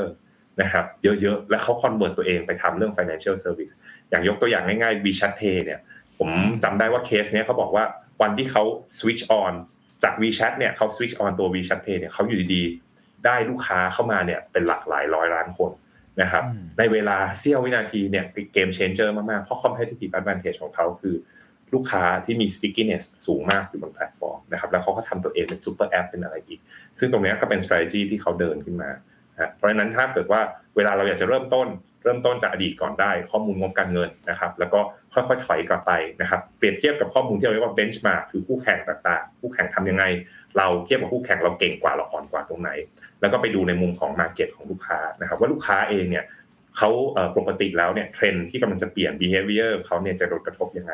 พอเราได้แฟกต์ตรงนั้นมาปุ๊บเราต้องมานั่งคิดถึงอนาคตนะครับว่าอนาคตที่จะเปลี่ยนไปต้องเริ่ม forecast ว่าสิ่งที่จะเปลี่ยนไปอะไรจะเปลี่ยนบ้าง และ competitive advantage อะไรที่เราเนี่ยจะมีความสามารถในการ build หรือถ้าสมมติว่าเราเป็นเจ้าแรกก็ยังดีนะครับ ที่เราสามารถสร้างความได้เปรียบอันนั้นแล้วคนอื่น copy เราได้ลำบากนะอันนี้ก็อาจจะเป็นอีกจุดหนึ่งนะครับ ที่เราสามารถทำ โอ้ ผมชอบมากครับ การที่บอกว่าต้องหา competitive advantage พอหาเจอปุ๊บ ต้อง forecast ไปในอนาคต แต่ถ้าเกิด forecast ไปในไปในอนาคตแล้วปรากฏว่า เฮ้ย ไอ advantage ที่เรามีมันใช้ไม่ได้ก็ต้องสร้างใหม่ขึ้นมาด้วย มันเป็นการผสมผสานศิลป์ศิลป์และศาสตร์ แล้วก็ที่ผมชอบคืออที่คุณโบ๊ทบอกว่ามันเป็น incremental อันนี้ไม่ควรจะเป็นอย่างนั้น เวลาจะทำลักษณะ digital transformation ไม่ใช่แค่เพิ่มขึ้นอย่างเดียว แต่มันต้องเป็น leapfrog ก็คือก้าวไปข้างหน้า ทำอะไรที่มันค่อนข้างที่จะ advance ไประดับหนึ่ง ก็เลยต้องถามตรงนี้แหละฮะผมเชื่อว่าองค์กรหลายองค์กรคิดมาก คิดเยอะมากแบบที่คุณโบ๊ทบอกนะ เราอยากที่จะก้าวไปข้างหน้าให้เท่าทันกับเทคโนโลยี ไม่ใช่แค่ก้าวขึ้นไปแล้วยังเป็นตำแหน่งเดิม แต่อยากเป็นผู้นำเลยคืออาศัยโอกาสนี้ในการกระโดดไป โดยเฉพาะโควิดเนี่ยผมคิดว่ามันเป็นโอกาสมหาศาลไม่ใช่แค่เรื่องเทคโนโลยีอย่างเดียว ก็เลยอยากให้คุณโบ๊ทช่วยช่วยเล่าให้ฟังนิดนึงพอเราเริ่มเจอจุดแข็งของเรา เริ่มเจอความสามารถในการแข่งขันบางอย่าง ที่คนอื่นอาจจะไม่มีเริ่มเห็นอนาคตอะไรสักอย่างเห็น mega trend เห็น mini trend อะไรทั้งหมดแล้วเนี่ยการที่จะกระโดดเข้าไปและลงมือทำของจริง แล้วที่จะ transform ตัวเองเนี่ยไปสู่ดิจิทัลหรือไปสู่ new business เนี่ย มันมันไม่ง่ายเลยครับ แล้วผมคิดว่าองค์กรหลายองค์กรในไทยอะสครัลเกิลตรงนี้สูงมาก คือมันไม่ง่าย เรื่องคนก็ไม่ง่าย เรื่องเทคโนโลยีก็ไม่ง่าย เรื่องอะไรต่างๆเนี่ยยากมากเลยในการเปลี่ยนตัวเองใช่ไหมครับ คุณบดเล่าเคสให้ฟังหน่อยได้ไหมครับ หรือว่าเล่าวิธีการที่จะทำให้เราเปลี่ยนเนี่ยไปสู่อีกจุดหนึ่งได้อย่างราบรื่นบ้างครับ ก็เมื่อกี้จริงๆคุณเคนทัชเรื่องหนึ่งนะครับ เรื่องของการเปลี่ยนเนี่ยผมว่าจุดหนึ่งที่สำคัญมาก ๆ ที่เมื่อกี้ผมอาจจะยังไม่ได้พูดเนี่ยครับพอเรามี strategy ที่ดีเราจะเอาไป implement เพื่อเปลี่ยนตัวธุรกิจเนี่ย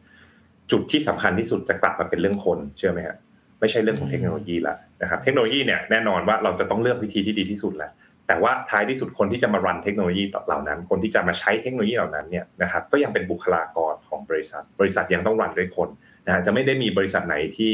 ที่เราบอกว่าจะเป็นบริษัทที่รันด้วย AI ทั้งบริษัท เราคิดว่าภาพนั้นเนี่ยไม่น่าจะเกิดนะครับแต่ว่าสิ่งที่เราคิดว่าน่าจะเกิดมากกว่า คือเราเรียกว่า bionic company คือเป็นคน ที่เสริมด้วยเทคโนโลยีในภาพออกเหมือนกับเวลาเราดูหนังแล้วหุ่นยนต์เขาคนเนี่ยสามารถที่จะมีอุปกรณ์ต่างๆ มาช่วยนะครับ มีอุปกรณ์ที่มาช่วยเสริมความแข็งแกร่งของร่างกายทำนู่นทำนี่ได้ พวกนี้เรามองว่าน่าจะเป็นภาพของอนาคตมากกว่า แต่สำคัญคือว่าคนเนี่ยส่วนใหญ่มักจะมีแรงต้านเวลาเราเปลี่ยนเขาเยอะๆนะครับ โดยเฉพาะการ transform เนี่ยเป็นการเขย่าองค์กรชั้นดีเลยนะครับ ซึ่งแรงต้านตรงนี้เนี่ยก็ต้องบอกว่ามีหลายจุดมากๆที่เราจะต้อง address จุดที่เป็น root cause เนี่ยมันต่างกันในแต่ละองค์กรนะครับ บางองค์กรเนี่ยเขามีแรงต้าน เพราะว่าคนที่เขาเคยชินกับวิธีการทำงานแบบเก่าๆเนี่ยเขาไม่สามารถที่จะเปลี่ยนตัวเองมาทำงานแบบใหม่ได้ คือไม่ได้มีขีดความสามารถเพียงพอไม่ได้มีความรู้ ถ้านึกภาพบางคนเนี่ยเขาทำงานนะสมมติเป็นเซลล์เป็นพนักงานขายเนี่ยเขาทำงานโดยการเดินไปคุยเคาะประตูกับลูกค้าเนี่ยเก่งมากเลย เพราะว่าสามารถที่อ่านสีหน้าคนได้ สามารถที่จะพูดคุยโน้มน้าวได้ เก่งเรื่องนี้มากๆ แล้ววันหนึ่งคุณเคนบอกว่า พนักงานคนนี้ให้ไปขายผ่านเทเลเซลโทรศัพท์โอ้ไม่ได้เป็นน็อกดอไม่เห็นสีหน้าอ่านไม่ออกคิดไม่เป็นละ อันเนี้ยไปบังคับเขาแบบเนี้ย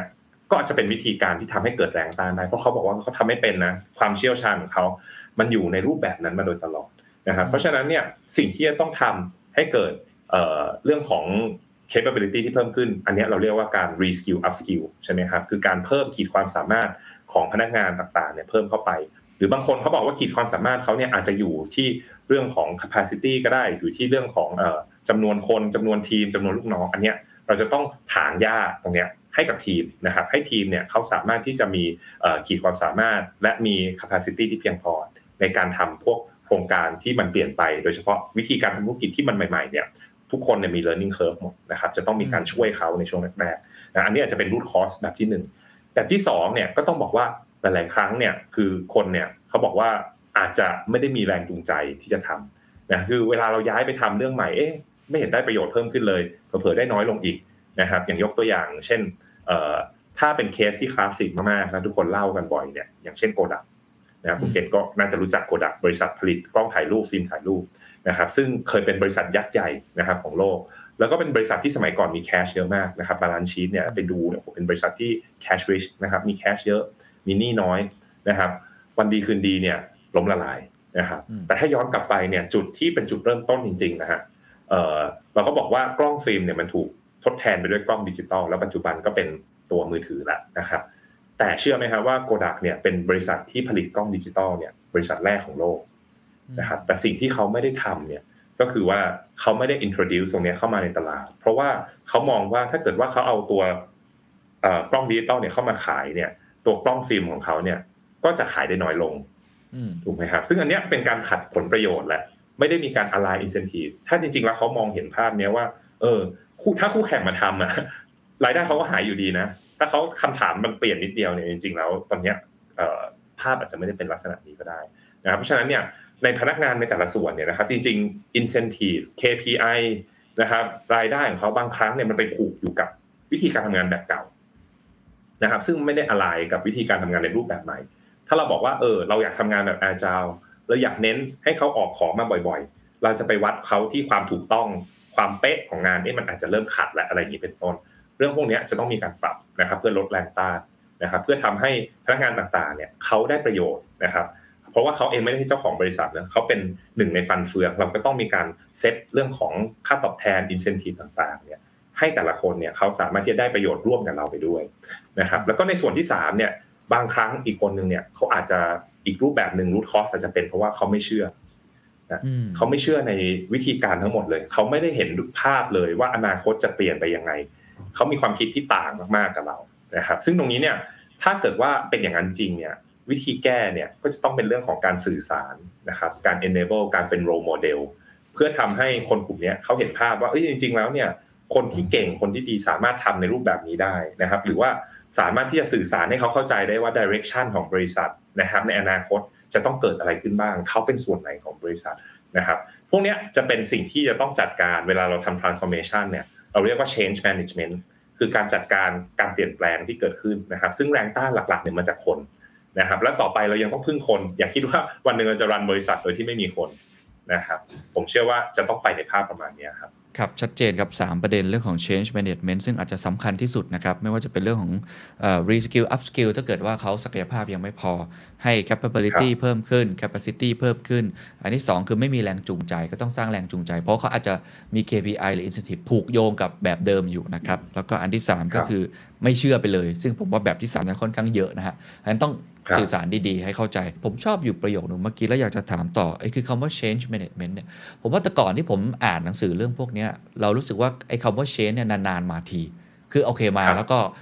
พักได้แล้ว พอเราเปลี่ยนเสร็จทานฟอร์มเสร็จครั้งหนึ่งเป็นเฟดเฟดไปอะไรแบบนี้ แต่ยุคนี้ผมคุยกับผู้บริหารในช่วงนี้ทุกคนบอกว่าเหมือนกับเราต้องเปลี่ยนตัวเองตลอดเวลา เพราะว่าสถานการณ์โลกมันเปลี่ยนเร็วมาก คู่แข่งก็เร็วมาก ไม่ต้องพูดถึงผู้บริโภคนะฮะ อันนี้สปอยสุดๆ อยู่แล้วเขาเร็วไปขั้นสุดอยู่แล้วเนี่ย ไอ้คำว่า change management มันเลยกลายเป็นที่เราต้องเปลี่ยนตลอดเวลาไอ้ไอ้โจทย์อันนี้ไม่แน่ใจว่าคุณโบ๊ทเห็นด้วยกับผมว่ามันเปลี่ยนเร็ว แล้วทำยังไงให้เรา speed up หรือว่าเปลี่ยนได้ทันกับไอ้ความเปลี่ยนแปลง เราต้องเปลี่ยนแบบมีพลวัต dynamic ตลอดเลยหรือเปล่าครับ ยุคนี้ผมเชื่อว่าจะเป็นอย่างนั้นนะครับก็คือว่าการเปลี่ยนแปลงครั้งใหญ่ๆอย่างการ transform เนี่ยอันนี้ต้องเกิดขึ้นหนึ่งครั้งแล้วแต่การเปลี่ยนแปลงที่เกิดขึ้นตลอดเวลาเนี่ยที่เป็น dynamic เนี่ยอันนี้ต้องเกิดขึ้นต่อเนื่องไปเรื่อยๆในอนาคตอย่างแน่นอนนะครับเพราะว่า สปีดของเทคโนโลยีเนี่ยมันค่อนข้างที่จะสูงคือเราเห็นเทคโนโลยีออกมาใหม่ค่อนข้างเยอะนะครับ เพราะว่าการเติบโตของเทคโนโลยีต้องเข้าใจว่าเอ่อมันเป็นลักษณะของ exponential นะครับคือเทคโนโลยีเนี่ยเวลาเราออกเทคโนโลยีใหม่ขึ้นมา 1 ตัวเนี่ยนะครับจะมีเทคโนโลยีอื่นที่ได้ประโยชน์ สามารถเอาไปเอาเทคโนโลยีที่คิดค้นมาเนี่ยไปต่อยอดได้อีกนะครับแล้วยิ่งมีเทคโนโลยีใหม่ๆ เกิดขึ้นเยอะเนี่ยก็จะยิ่งเกิดเทคโนโลยีใหม่ตามมาเยอะไปอีก การเติบโตมันจะต่อยอดไปเรื่อยๆเราเรียกว่าเป็น exponential growth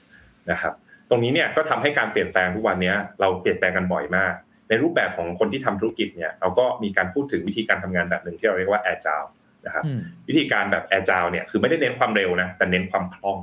นะครับคือเปลี่ยนได้บ่อย เปลี่ยนได้ทันท่วงทีนะครับซึ่งวิธีการเนี่ยแบบ agile เนี่ยแทนที่เราจะทำอะไรเนี่ยเราใช้เวลานานๆใช่ไหมครับทำชิ้นใหญ่ๆใช้นานๆใช้เวลานานๆเนี่ยธุรกิจเขาจะเริ่มมีการปรับตัวแล้วให้มาทำแบบชิ้นเล็ก ๆนะครับ แล้วค่อยๆ ค่อยๆปรับค่อยๆแก้กันไป ไป test market นะครับ ค่อยๆปรับเพิ่มเพราะเขาเชื่อว่า ไม่ต้องไป plan แบบ สมมุติว่ายาวมากๆเอ่ออาจจะต้องคล้ายๆ กับมีกรอบใหญ่ๆก็พอแล้วแต่ในรายละเอียดเนี่ยถ้าไปลงรายละเอียดในภาพยาวมากๆเนี่ยอาจจะผิด เพราะว่ามันมี dynamic เกิดขึ้นอยู่ตลอดเวลา วิธีการก็คือทำแล้วก็ไปเรียนรู้จาก market นะครับใช้ market information เนี่ยกลับมาแล้วเราก็รีบปรับตัว นะครับวิธีการนี้เป็นหัวใจของ Agile คือซอยให้เป็นงานชิ้นเล็ก ๆ แล้วก็รีบ test กับ market ได้ feedback กลับมารีบทำซึ่งองค์กรตอนนี้ก็มีหลายองค์กรที่เริ่ม move ไปในวิธีนี้ โดยเฉพาะที่เป็นองค์กร tech เนี่ยแน่นอน เพราะว่าอะไรอย่างง่ายๆแอปของเราที่อยู่บนมือถือเนี่ยอัปเดตกันแทบจะทุกอาทิตย์2อาทิตย์3อาทิตย์ถูกไหมครับเพราะฉะนั้นเนี่ยมันก็คือเป็น reflection แหละว่าตัวบริษัทเองเนี่ยเขาก็จะต้องแข่งขันออกฟีเจอร์อะไรออกมาใหม่เต็มไปหมดเลยนะครับอย่างง่าย ๆว่า ก่อนหน้านี้เราไม่เคยมีแอปอย่าง Clubhouse ใช่ไหมครับอยู่ดี Clubhouse มาโอ้โห เป็นเรื่องเป็นราวใหญ่โตมากนะครับ พวกแอปอื่นๆ ก็ต้องมีการปรับตัวแล้วจะทำยังไงจะมีฟีเจอร์ไงมามามาสู้กับ Clubhouse หรือว่าจะต้องทำยังไงบ้างมี strategy อะไรมามาเปลี่ยนแปลง ธุรกิจเลยต้องการความคล่องตัว ต้องการความยืดหยุ่นนะครับในการปรับตัวตรงนี้สูงมากนะครับครับบรูบิกทำเรื่องพวกนี้ด้วยใช่ไหมครับ คือไม่ใช่แค่คำปรึกษาแต่ทำเรื่องคนเรื่องกระบวนการอันนี้ด้วยเหรอใช่ครับ ก็ในส่วนที่เราทำเนี่ยต้องบอกว่ามันเป็นส่วนที่แยกกันไม่ออกอยู่แล้วนะครับ ในเรื่องของคนในเรื่องของกระบวนการในเรื่องของเทคโนโลยีนะครับในเรื่องของตัว strategy พอเราทำเสร็จปุ๊บเนี่ยพอตอน implementation เนี่ยมันก็จะมีหลายสายนะสายที่เป็น part ที่เป็น business อย่างเรื่องของ agile เนี่ยนะครับเรื่องของกระบวนการนะครับเราก็ต้องมีการเข้าไปช่วยลูกค้าเช่นกันนะครับการทำ agile transformation เนี่ยก็ไม่ได้ง่ายกระทบตั้งแต่เรื่องของโครงสร้างองค์กรนะครับเพราะโครงสร้างบางครั้งเนี่ยไซโลมากเลย นะครับแต่ Agile เราเน้นเรื่องของ collaboration เราบอกว่าเฮ้ยต้องเป็นทีมที่เป็น cross functional ใช่ไหมครับต้องอยู่ด้วยกันนะ ต้องนั่งอยู่ใกล้ๆกันนะครับเพราะฉะนั้นเนี่ยเอ้ย reporting line เขาจะเป็นยังไง ต้องเริ่มเปลี่ยนละใช่ไหมครับหรือว่าในเรื่องของพวก incentive เมื่อกี้ที่ผมบอกก็อาจจะต้องมีการปรับนะครับแล้วก็ยาวไปถึงเรื่องของเทคโนโลยีด้วย ถ้าสมมติเราจะรันแบบ Agile นะครับในมุมของคนที่เขาทำซอฟต์แวร์เนี่ยเราจะพูดกันถึงคำหนึ่งที่เราเรียกว่า DevOps คือ develop development software development เนี่ย ต้องสามารถที่จะเชื่อมโยงไปถึงตัว operation ได้ คือคนที่เป็น developer เนี่ย คนที่เขียนโปรแกรมต้องสามารถที่จะ deploy ระบบเข้าไปใน operation ได้ ซึ่งสมัยก่อนเนี่ยเขาแยกกันคนละทีนะครับ เพราะว่าเขาเน้นเรื่องของความชัวร์ในการที่ เอ้ยก่อนจะ deploy ขึ้นมาแต่ละครั้งเนี่ย ต้องมีคนคอยทำหนึ่งสองสามสี่มันมีขั้นตอนเยอะมากแแต่ด้วยเทคโนโลยีที่ตอนนี้เปลี่ยนไปค่อนข้างเยอะนะครับ เราสามารถที่จะเขียนเป็นสคริปต์ขึ้นมานะครับทำให้การ deploy เนี่ยผ่านขั้นตอนที่ rigorous ต่างๆ เนี่ย การ testing การทำนู่นทำนี่ เตรียม prep infrastructure โดยเฉพาะถ้าเป็น infrastructure แบบ cloud เนี่ยโอ้โหยิ่ง แบบเป็นโค้ดได้หมดทั้งกระบวนการ เราสามารถ set up operation แบบนี้ได้ ใช้คนน้อยลง deploy ของได้บ่อยขึ้นนะครับ ไม่ต้องมานั่งดาวระบบเองทีละอันแล้วคอยเช็คหนึ่งสองสามสี่พวกนี้ก็ทำให้เราทำงานเป็น agile ได้เยอะขึ้น แล้วก็ต้องไปนั่งเทรนด้วยว่าวิธีการใหม่ๆเนี่ยคนจะต้องทำยังไง อันนี้จะเป็น agile transformation แหละก็จะเห็นว่ามันแตะหมดเลยทั้งในมุมของคนในมุมกระบวนการในมุมเทคโนโลยีที่ต้องเอามาใช้นะครับ อันนี้ก็จะเห็นภาพมากขึ้นว่า มันเป็นภาพที่มันเชื่อมโยงกันโอ้ทำหลายอย่างจริงครับ คนก็ทำกระบวนการก็ทำเทคโนโลยีก็ทำเท่าที่ครับสัมผัสบริษัทยักษ์ใหญ่มาหรือระดับหลายที่เนี่ยเอ่อตลอด 7 ปีแล้วใช่ไหมครับ ประมาณ 7-8 ปีเนี่ยนะฮะลองถอดบทเรียนดูได้ไหมครับว่าอะไรคือจุดร่วมเป็น common ground เหมือนกัน ที่ทำให้แต่ละบริษัทนั้นสามารถทานฟอร์มตัวเอง ได้ประสบความสำเร็จ และอะไรคือจุดร่วมที่ทำให้บริษัทเหล่านั้น ล้มเหลว ผิดพลาด ไม่แน่ใจว่าอาจจะมีบทเรียนที่อาจจะแชร์ให้ได้ว่าเออเราทำผิดเราเลยรีบแก้อะไรแบบนั้น อะไรคือความแตกต่างระหว่างคนที่สำเร็จกับความล้มเหลวอะไรคือจุดร่วมครับ ผมคิดว่าถ้าเป็นจุดที่เห็นได้ชัดที่สุดเนี่ย ผมเชื่อว่าเป็นเรื่องของผู้นำนะครับอืมผู้นำที่ที่ทำได้ดี คือผู้นำเนี่ยเป็นคนที่มีเอฟเฟกต์มากที่สุดในองค์กรอยู่แล้วจากที่เวลาเราไปทำงานมานะครับ เรื่องอื่นๆก็มีผลแต่ว่า ไม่ได้มีผลเท่ากับผู้นำผู้นำหนึ่งคนเนี่ยสามารถที่จะเปลี่ยนองค์กรได้ องค์กรที่เขามีการประสบความสำเร็จมากๆ ในการทำ transformation เนี่ยหนึ่งคือผู้นำเนี่ยค่อนข้างที่จะใส่ใจนะครับ ในเรื่องนี้คือให้เป็น top agenda ขององค์กรถูกไหมครับ คือไม่ได้มอง transformation เนี่ยเป็นงานเสริม แต่มองว่าเป็นสิ่งที่สำคัญ ถ้าเรานึกภาพย้อนกลับไป เวลาเราไปพูดคุยกันเรื่องของงานที่งานสำคัญเร่งด่วน งานที่สำคัญแต่ไม่เร่งด่วนอะไรแบบเนี้ยนะครับ งาน transformation เนี่ยส่วนใหญ่มันจะเหมือนกับว่าเป็นงานที่สำคัญแต่ไม่เร่งด่วน คือเราไม่โดนวันเนี้ยอืมแต่ผู้นำที่เก่งเนี่ยเขาจะวางแผนไว้นะครับว่าไอ้สิ่งที่สำคัญแต่ไม่เร่งด่วนเนี่ยนี่เป็นสิ่งที่จะต้องทำนะผัดวันประกันพรุ่งไม่ได้ เพราะวันหนึ่งถ้ามันย้อนมาอยู่ในช่องที่เป็นสำคัญและเร่งด่วนเนี่ยทำไม่ทันแล้วนะเพราะฉะนั้นเนี่ยจะต้องมีเรื่อง awareness ตรงเนี้ยอยู่ค่อนข้างดี แล้วก็ต้องตัดสินใจได้เร็ว นะครับเพราะว่าในโลกของดิจิทัลในโลกของการทำงานตอนนี้อย่างที่ผมบอกคือทุกอย่างเปลี่ยนเร็วมาก opportunity เนี่ยเกิดมาบางที 3-4 เดือนเนี่ยหายไปละนะครับอย่างจังหวะที่สมมติง่ายๆปิดโควิดมานะครับทุกคนพูดถึงเรื่องของความยุ่งยากที่เกิดขึ้นใช่ไหมครับหลายอย่าง บางคนก็เห็น opportunity เช่นกัน ก็สามารถจะ ใช้ช่วงเวลาเนี้ยในการที่จะเอ่อปรับเปลี่ยนธุรกิจตัวเองนะครับ ให้สามารถที่จะเติบโตได้นะครับ ธนาคารบางธนาคารก็มาทำ delivery platform ใช่ไหมครับเพราะผู้นำตัดสินใจเร็วมากนะครับถ้าตัดสินใจช้าไปอีก 3 เดือนผมว่าผลอาจจะต่างก็ได้ เพราะว่าตลาดอาจจะไม่ได้ receptive เหมือนกับช่วงช่วงนั้นนะครับ คนอาจจะหายากขึ้น คู่แข่งอาจจะแข็งแรงมากขึ้นเรื่อยๆทุกวันนะเพราะฉะนั้นเนี่ยเรื่องของเอ่อ การตัดสินใจนะครับ ต้องเฉียบขาดต้องเร็วนะครับ แล้วก็อาจจะต้องมีตัวช่วยด้วยเรื่องของพวกข้อมูลต่างๆเนี่ยที่ใช้ในการตัดสินใจได้ดีนะครับ แล้วก็อันอีกอันหนึ่งที่จะทำให้เป็นจุดแตกต่างที่ผมเห็นเป็นคอมมอนมากๆเลยก็คือ ผู้นำที่ที่เขาสามารถที่จะทำให้องค์กร transform ได้สำเร็จเนี่ยเขาเป็นโรโมเดล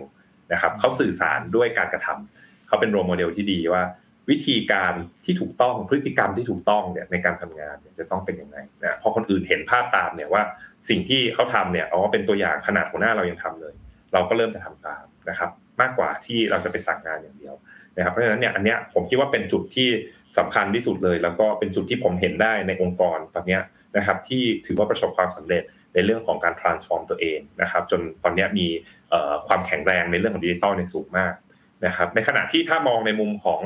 อจุดที่อาจจะล้มเหลวก็คงจะเป็นในมุมตรงข้ามกันนะฮะว่าหลายๆครั้งเนี่ยเราตัดสินใจช้าไหม นะครับอาจจะบางทีเนี่ยเราเสียเสียน้อยเสียยากนะเสียมากเสียง่ายใช่ไหมครับเราตัดสินใจช้าไป เราอยากจะประหยัดตรงนู้นตรงนี้เนี่ยแต่เราเวทไม่ได้เวทเรื่องของเขาเรียกว่าต้นทุนทางโอกาส opportunity cost นะครับซึ่งจริงๆแล้วตัวเนี้ยแพงที่สุดนะครับแพงที่สุดเพราะฉะนั้นเราต้องตัดสินใจได้เร็วว่าเรื่องเนี้ยเราจะใช้คนในหรือคนนอก เราจะต้องลงทุนไหมนะครับเราจะต้องตัดสินใจได้เร็ว แล้วก็ตัดสินใจได้แบบเฉียบขาดนะครับ และที่สำคัญก็คืออย่างที่บอกว่าต้องเป็นโรโมเดลด้วย ตัดสินใจไปแล้วต้องทำให้ดูด้วย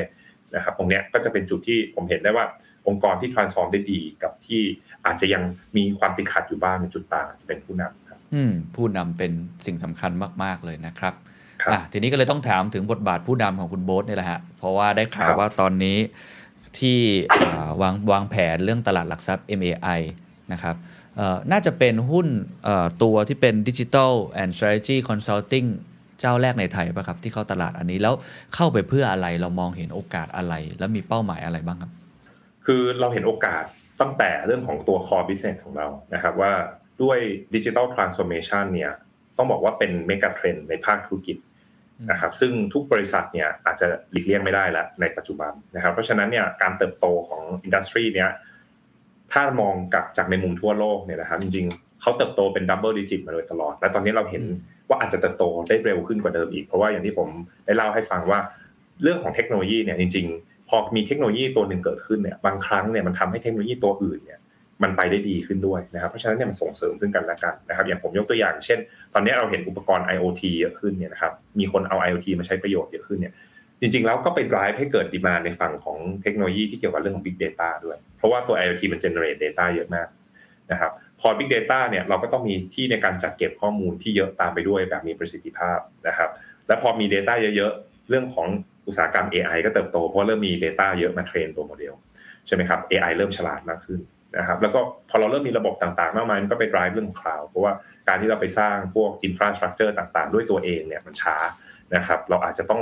มีการ scale เนี่ยบางทีอีก 5 เดือนก็ต้อง scale ละต้อง scale กันเรื่อยๆนะครับหรือหรือบางบริษัทเนี่ยที่เขาบอกว่าเขาโตละร้อยเปอร์เซ็นต์พันเปอร์เซ็นต์เนี่ยให้เขาไปนั่งสร้าง data center ซื้อ server เนี่ยไม่มีทางทันนะฮะก็ต้องไปใช้ cloud อันนี้เราจะเห็นได้ว่าอยู่ในอุตสาหกรรม digital transformation เนี่ยการเติบโตเนี่ยมันจะสูงมากเพราะว่าเทคโนโลยีต่างๆเนี่ยมัน drive ซึ่งกันและกัน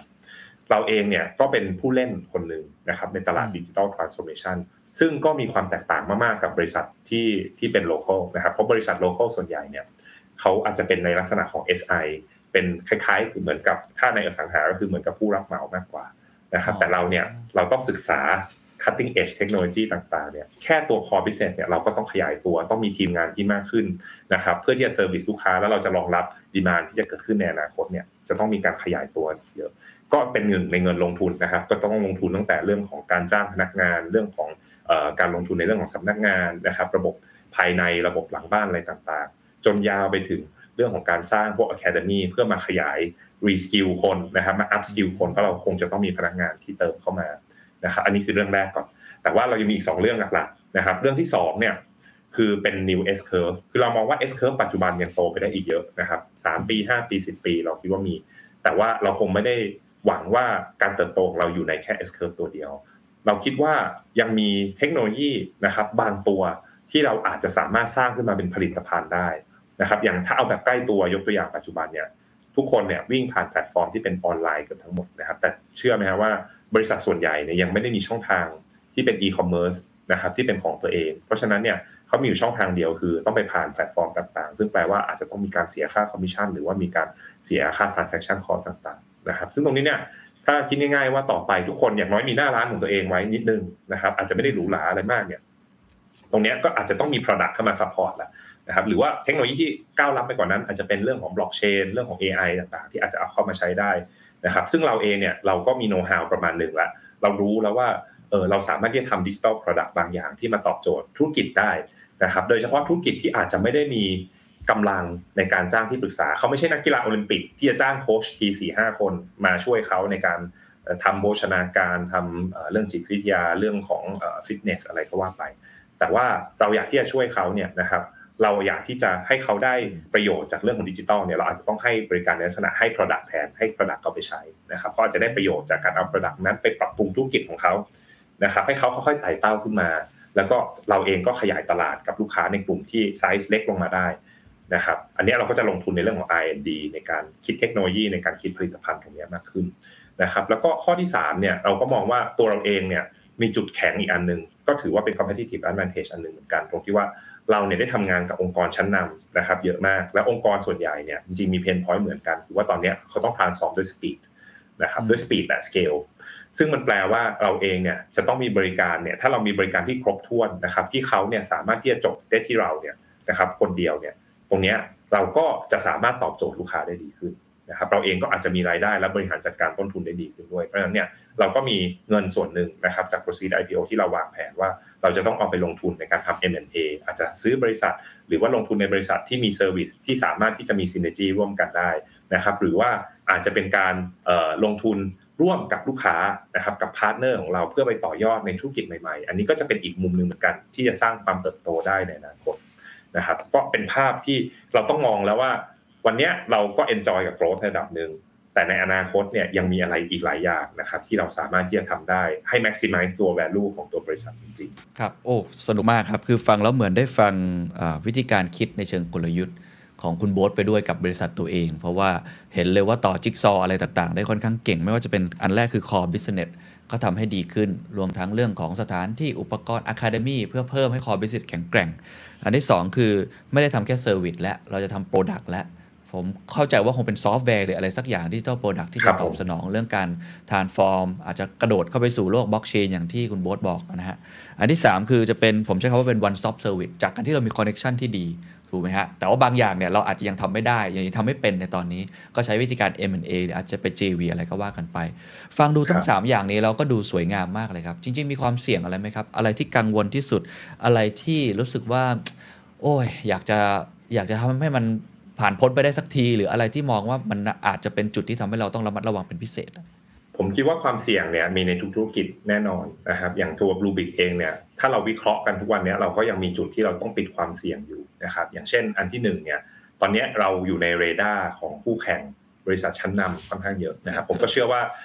ในการทำธุรกิจเนี่ยคงไม่มีใครนั่งอยู่เฉยๆใช่ไหมครับแล้วต่างคนต่างทำไม่ได้เป็นอย่างนั้นนะฮะทุกคนต้องแข่งขันก็ต้องวิเคราะห์สถานการณ์กันตลอด แล้วคู่แข่งเราเนี่ยอย่างที่บอกเราแข่งกับ อาจจะเป็นบอกว่าเป็นระดับโอลิมปิกระดับโลกเนี่ย นะครับเขาเองเนี่ยก็คงจะมีทรัพยากรแล้วก็มีวิธีการต่างๆนะครับที่สามารถนำมาแข่งขันกับเราได้เนี่ยตรงนี้จากเดิมที่เราจะไม่ได้ใส่ใจเรามาก วันนี้อาจจะต้องเขาอาจจะเริ่มใส่ใจเรามากขึ้นเนี่ยเริ่มเห็นเรามีการขยายตัวนะครับเพราะฉะนั้นเนี่ยในมุมนี้ผมก็คิดว่าเราเองต้องมีการวางแผนระวังตัวนะครับหลายจุดแล้วก็ต้อง proactive อย่างที่ผมบอกว่าทำไมผมต้องคิด 1 2 3 มีแผนแผน A B C เนี่ยเพราะว่าบางที หนึ่งอันอาจจะไม่เวิร์กก็ได้นะครับเราอาจจะมีคู่แข่งที่เขาทำได้ดีกว่าเรานะครับแต่ว่าเราเองก็ต้องมีแผนสำรองนะครับต้องคิดเผื่อตรงนี้ไว้ หรือแม้กระทั่งในเรื่องอนาคตที่ตอนนี้ในประเทศของเราเนี่ยนะครับเราเราก็เจอเรื่องหนึ่งก็คือเรื่องของบุคลากรเนี่ยก็เป็นจุดที่ที่เป็นจุดอ่อนของประเทศเราเหมือนกันที่เราสร้างบุคลากรในด้านดิจิทัลเนี่ยได้ค่อนข้างช้านะครับได้ไม่ทันนะครับหรือว่าเราอาจจะมีอาการสมองไหล ตรงนี้เนี่ยเราต้องสามารถที่จะจัดการกับความเสี่ยงเหล่านี้ได้ ว่าไม่ให้คนเนี่ยไหลออกไปได้มากกว่านี้นะเราต้องสร้างบริษัทของเราเนี่ยให้เป็นที่ดึงดูด นะครับให้สามารถที่จะมีท ALEN ในระดับที่เก่งระดับโลกเนี่ยที่เขาอาจจะไปอยากไปทำงานในบริษัทชั้นนำเนี่ยเขากลับมาอยู่อยู่กับเรานะครับมาทำงานกับเรา แล้วก็มาช่วยให้บริษัทของเราเนี่ยสามารถที่จะเติบโตไปแข่งกับคนอื่นได้ อันนี้อาจจะเป็นมุมความเสี่ยงนะครับที่ที่เราเองก็ต้องพยายามแก้กันไปอยู่ตลอด และผมเชื่อว่าในวันพรุ่งนี้เนี่ยมันก็จะมีความเสี่ยงใหม่เกิดขึ้น แต่จุดที่สำคัญคือแค่ว่าเราต้องตื่นตัว เราต้องรู้ว่าเราไม่ได้อยู่ในโลกที่มันเป็น static อีกต่อไปแล้วเราอยู่ในโลกที่ทุกอย่างมัน dynamic แล้วเราเองจะต้องพยายามมอนิเตอร์นะครับว่าสิ่งที่จะเกิดขึ้นกับตัวเราอะไรที่มีผลกระทบนะครับกับตัวธุรกิจบ้างก็ต้องมีการปรับตัวให้เร็วนะครับครับ การเป็น digital consulting เจ้าแรกในไทยที่เข้าตลาดได้เนี่ยมันทำให้เรากดดันไหมครับ หรือความคาดหวังของคน เอ๊ะแบบนี้มันจะไปรอดจริงหรือเปล่า มันอาจจะยังไม่คุ้นเคยสำหรับใครหลาย ๆ คนหรือนักลงทุนที่อาจจะกำลังฟังอยู่จะจะตอบเขาว่ายังไงฮะผมก็คิดว่าเรื่องของตัวธุรกิจเนี่ย ต้องบอกว่าอาจจะเป็นเรื่องใหม่นะครับ กับตัวตลาดหลักทรัพย์ในประเทศไทยนะครับ อาจจะยังไม่ได้มีบริษัทลักษณะนี้คือที่เราคุ้นชินอย่างที่ผมได้เล่าให้ฟังคือบริษัทในโลกดิจิตอลเนี่ยที่เราคุ้นชินจะเป็นลักษณะของ SI ซะมากกว่า ก็คือเป็น System Integrator ผมเชื่อว่าทุกคนก็คงจะนึกภาพออกบริษัทที่ implement ซอฟต์แวร์ขายฮาร์ดแวร์นะครับติดตั้งเซิร์ฟเวอร์ต่างๆเนี่ยซึ่งบริษัทลักษณะนั้นเนี่ยก็มีอยู่ค่อนข้างประมาณหนึ่งแหละนะครับเพียงแต่ว่าบริษัทในลักษณะที่เป็น digital transformation consulting แบบที่ Bluebik เป็นที่เป็น local และอยู่ในตลาดหลักทรัพย์ของประเทศไทยเนี่ย อันนี้ก็อาจจะยังไม่ได้มีอยู่นะครับ ซึ่งตรงนี้เนี่ยสิ่งที่เราพยายามที่จะชี้ให้เห็นคือว่าคู่แข่งของเราเนี่ยหลาย ๆ ที่เนี่ยนะครับเขาก็ listed อยู่ในตลาดต่างชาติเหมือนกันนะฮะคือไม่ได้เป็นเรื่องที่แต่ละคนอาจจะหาข้อมูลไม่ได้นะครับ เป็นสิ่งที่จริง ๆ แล้วเนี่ยแต่ละท่านก็สามารถ จะไปเช็คได้เหมือนกันในตลาดหลักทรัพย์ต่างชาติเนี่ยว่าธุรกิจประเภทนี้เป็นยังไงต่อไปยังอยู่ได้ไหมนะครับมีอัตราการเติบโตเป็นยังไง หรือแม้กระทั่ง PE นะครับตัว price per earning ของเขาเขาให้ valuation กันเท่าไหร่เหตุผลเพราะอะไรนะครับตรงนี้เป็นสิ่งที่จริงๆแล้วสามารถที่จะหาข้อมูลเพิ่มเติมได้ สามารถที่จะลองไปศึกษาเพิ่มเติมได้นะครับซึ่งทางรูบิกเองเราก็เราก็แน่นอนมีความกดดันในเรื่องของความคาดหวังอยู่แล้ว แต่ว่าเราก็บอกกับตัวเองครับว่าวันนี้ก็ต้องทำให้ดีที่สุด สิ่งที่ผ่านมาแล้วเนี่ยมันก็เป็นถนนที่ยาก ยากกว่าวันนี้ด้วยซ้ำนะครับที่ที่เรากำลังจะเดินต่อแต่เราก็ผ่านมาได้เพราะฉะนั้นเนี่ยในอนาคตเนี่ยขอแค่เราไม่ประมาทเนี่ยเราก็คิดว่าเราสามารถที่ยังเติบโตต่อไปได้นะครับครับเออมองอนาคตตัวเองไว้ยังไงครับ เป้าหมายไกลๆวิชั่นของเราที่อยากจะสร้างบูบิก5ถึง10 ปีข้างหน้า น่าจะพอมีเป้าในใจอยู่ใช่ไหมครับ แต่ว่าวิธีการไปเนี่ยเดี๋ยวว่ากันคาดว่าคงต้องปรับตลอดทุกๆ ปีอยู่แล้วครับ คือเป้าหมายของทางรูบิกเนี่ยเราก็มีหลายมุมนะครับที่เราอยากที่จะวางเป็นเป้าหมายนะครับ จุดแรกนะครับก็คือจะเป็นเรื่องของการขยายตัวของธุรกิจแหละที่เรามองว่าประเทศไทยอาจจะไม่ใช่แค่ประเทศเดียวที่เป็นลูกค้าของเราแม้กระทั่งปัจจุบันเนี่ยจริงๆเรามีลูกค้าต่างประเทศด้วยนะครับ ซึ่งเป็นจุดแข็งเป็น competitive advantage ของเราเหมือนกันที่เรามีบุคลากรที่มาจากบริษัทชั้นนำระดับโลกนะครับ ซึ่งสามารถที่จะทำงานกับลูกค้าต่างประเทศได้อย่างไม่ได้มีปัญหาอะไรนะครับเพราะฉะนั้นปัจจุบันนี้เราก็มีลูกค้าที่อยู่ในต่างประเทศอยู่ด้วย เรามองว่าในอนาคตเนี่ยการขยายตัวของเราไม่ได้จำกัดอยู่แค่ในตลาด เราจะต้องไปช่วงชิงอย่างน้อยเนี่ยในตลาดที่เป็น regional เนี่ยได้มากขึ้น อันนี้คือแผนเป็นความตั้งใจของทางบริษัทนะครับที่อยากจะทำให้ได้อันแรกนะครับในอีกมุมหนึ่งคือเรื่องของการขยายไปในธุรกิจรอบข้างนะครับเพราะเราบอกว่าจุดที่เราเป็นความได้เปรียบเนี่ยคือเราได้ทำงานร่วมกับบริษัทชั้นนำเยอะมากนะครับแล้วเราคงไม่ได้อยากให้เขา treat เขาเหมือนเป็นลูกค้านะครับเพราะว่าการเป็นลูกค้าเนี่ยจริงๆแล้ว relationship มันอาจจะไม่ได้ยาวมาก แต่เราอยากจะเป็นพาร์ทเนอร์นะครับตัวอย่างแรกเนี่ยเราไปกับ OR แล้ว แต่ในอนาคตเนี่ยเราเชื่อว่ายังมีโอกาสที่เราจะ joint venture นะครับและสร้าง value ต่างๆ ได้อีกเยอะมากนะครับซึ่งการเติบโตในในลักษณะนี้จะเป็นลักษณะที่ exponential มากขึ้น คือไม่ได้เติบโตแค่เรื่องของการเพิ่ม head count หรืออะไรละ แต่เป็นการเติบโตที่เรามี new business นะครับ มีโอกาสหน้าน้ำใหม่ๆ ที่สามารถที่จะเข้าไป explore ได้ร่วมกับลูกค้านะครับ ซึ่งทำให้ลูกค้าเนี่ยการเป็น partner แล้วก็เกิด win-win situation อันนี้เป็นสิ่งที่เราอยากจะตั้งเป้าหมายว่าอีก 5 ปีข้างหน้าเนี่ยควรจะต้องมีลักษณะของ joint venture การลงทุนลักษณะนี้เพิ่มขึ้นนะครับแต่ท้ายที่สุดอันที่ผมตั้งเป้ามากที่สุดเลยเนี่ยคือผมอยากจะทำให้ Blue Big เนี่ยเป็นบริษัทที่คนเนี่ยอยากมาทำงานมากที่สุดนะครับเพราะว่าทุกวันนี้ถ้าเราไปถามคนที่จบ Top U มาอย่างผมมีรุ่นน้องนะครับที่จบมหาวิทยาลัยเดียวกันนะครับจากที่อเมริกาจากพวก Top 5 Business School อะไรพวกเนี้ย ไม่ได้มีใครเนี่ยนะครับผมถามไม่มีแม้แต่หนึ่งคนนะที่ที่อยากจะทำงานในบริษัทที่เป็นบริษัทไทยนะครับคือคือน้อยน้อยมากๆ แล้วแล้วผมเชื่อว่าตรงนี้เป็นจุดที่เราต้องระวังแล้วว่าเอ๊ะทำไมเรื่องนี้มันเกิดขึ้นได้ยังไงนะครับเราเองเนี่ยก็อยากจะเป็นจุดหนึ่งแหละว่าเอ๊ะถ้าเราอยากจะสร้างแรงดึงดูดเนี้ยให้บุคลากรต่างๆเขามีที่ที่เขาจะกลับมาสามารถทำงานได้เนี่ยนะครับ เราเป็นคนคนนั้นได้หรือเปล่า นะครับเราจะเป็นบริษัทที่ทุกคนอยากเข้ามาทำงานกับเราได้ไหม เราจะสร้าง learning ใหม่ๆนะครับที่ทำให้คนเขาเข้ามาอยู่ในบริษัทเราแล้วเขารู้สึกว่าเขาได้เรียนรู้เยอะมากเลย เขาได้ทำงานกับคนเก่งมากเลย เขาได้เติบโตในคาเรียเขาเร็วมากเลยกับที่อื่น เขามีเพื่อนมี culture ที่ดีมากๆนะครับแล้วเขามี opportunity ที่เขามองไปในอนาคตเนี่ยเขาสามารถที่จะเติบโตไปพร้อมกับบริษัท หรือเติบโตไปได้ดีกว่าอยู่ที่อื่นเนี่ยได้มากน้อยแค่ไหน ตรงนี้เป็นเป้าหมายที่สำคัญที่สุดที่ผมคิดว่า อยากจะตั้งใจทำให้ได้ครับ OR เนี่ยเป็นธุรกิจที่จริง ๆ แล้วมีศักยภาพสูงมากนะครับเพราะว่า OR เนี่ยมี touch point ต่างๆ มากมาย ไม่ว่าจะเป็นสถานีบริการน้ำมันเนี่ยก็มีกว่า 2,000 สาขานะครับแล้วก็มีร้านกาแฟนะครับคาเฟ่เมซอนซึ่งจริงๆ ตอนนี้ก็ต้องบอกว่าเป็นร้านกาแฟระดับโลกนะครับเพราะว่ามีจำนวนสาขาเนี่ยติดท็อปๆของโลกเลยนะครับประมาณอันดับ 5 อันดับ 6 ของโลกเลย แล้วก็มีเรื่องของร้านอาหารเชนอื่นๆนะครับ ที่เป็น Texas Chicken เอง หรือว่าฮัวเซงฮงนะครับหรือว่าแม้กระทั่งจริงแล้วก็มีธุรกิจที่เกี่ยวข้องกับเรื่องของดูแลรักษารถนะครับอย่างเช่น Fit Auto แล้วก็มีธุรกิจที่เป็น loyalty program อย่างเช่นตัว PTT Blue Card นะครับซึ่งมีข้อมูลมหาศาล ตรงนี้เรามองว่าเป็น asset ที่ underutilized นะครับยังสามารถที่จะปรับปรุงเปลี่ยนแปลงสร้าง value ได้มหาศาล ซึ่งทาง Rubik เนี่ยเรามีความเชี่ยวชาญในเรื่องของการ transform แต่ว่าการ transform ตัวนี้มันใช้เวลาแน่นอนเพราะ scale ของ OR ใหญ่มาก นะครับถ้าเราไปทำทีละโปรเจกต์ทำไปเรื่อยๆเนี่ยเรื่องดีกรีของ collaboration มันต่ำไปนะครับแล้วก็เราเองเนี่ยเราก็ไม่ได้ไม่ได้ enjoy upside ตรงเนี้ยผมคิดว่า structure ที่ที่เรามองกันแล้วเนี่ยแล้วทาง OR ก็เห็นด้วยเนี่ยคือว่าเราควรที่จะจับมือกัน แล้วเดินไปด้วยกันตั้งแต่จุดแรกก็คือเราสามารถที่จะให้บริการต่างๆกับ OR ได้ได้อย่างสะดวกมากขึ้นนะครับได้อย่างทันท่วงทีมากขึ้น แต่ว่าในจุดถัดมาเนี่ยที่สำคัญไม่แพ้กันคือการสร้าง innovation เพราะ OR เนี่ยมี จุดต่างๆ ให้เราไป improve และมี know how ที่สามารถที่จะ build ขึ้นมาเป็น product นะครับเป็น digital innovation และสามารถเอาไปสร้างรายได้เพิ่มเติมให้กับทั้ง OR และ Bluebik ได้นะครับอาจจะมี innovation ที่ไปใช้ใน store ต่างๆ เอาเรื่อง AI เอาเรื่องของเทคโนโลยีต่างๆ ไปใช้นะครับอาจจะสร้างอะไรขึ้นมาได้ใหม่ และรวมไปถึงเรื่องของการทำสิ่งที่เราเรียกว่า data monetization เพราะราะว่าเมื่อกี้เนี่ยเราบอก OR มีข้อมูลเยอะมาก ไม่ได้มีแค่ลูกค้าปลายทางนะแต่มีลูกค้าที่เป็นลูกค้าองค์กรอย่างเช่น พวกแฟรนไชส์ซีนะครับดีลเลอร์ต่างๆ ที่เขามาเปิด สถานีบริการน้ำมันมาเปิดร้านกาแฟพวกนี้ก็เป็นข้อมูลอีกส่วนหนึ่งนะครับ transaction วิ่งวันหนึ่งเนี่ยมหาศาล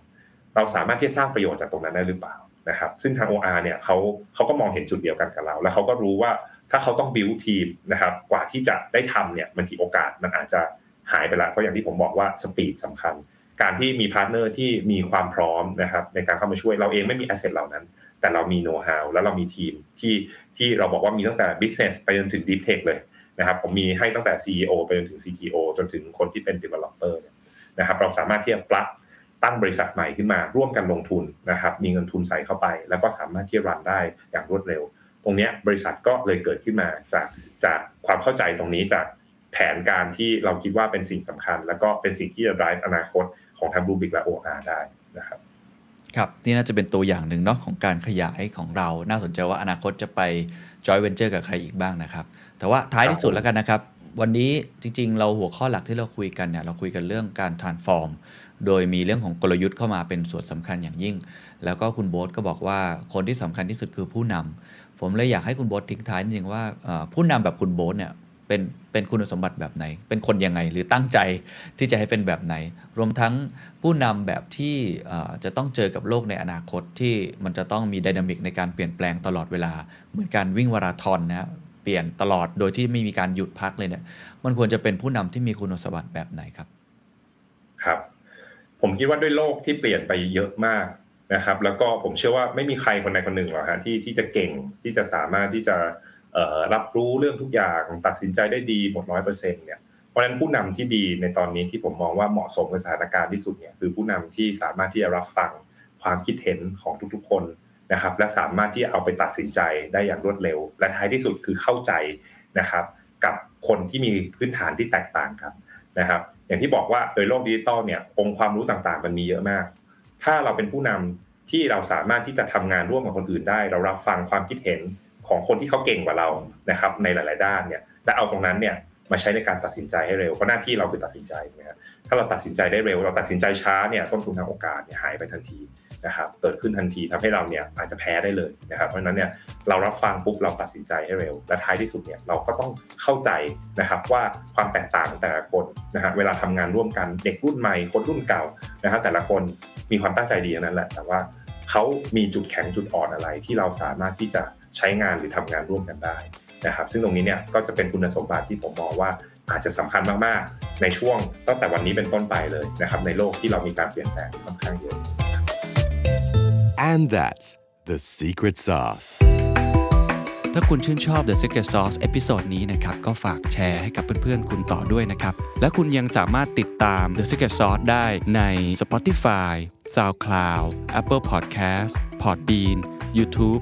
และ Podcast Player ที่คุณใช้อยู่นะครับ และอย่าลืมติดตาม Facebook Fanpage The Secret Sauce เข้ามาติชมเข้ามาพูดคุยกับผมได้เลยนะครับ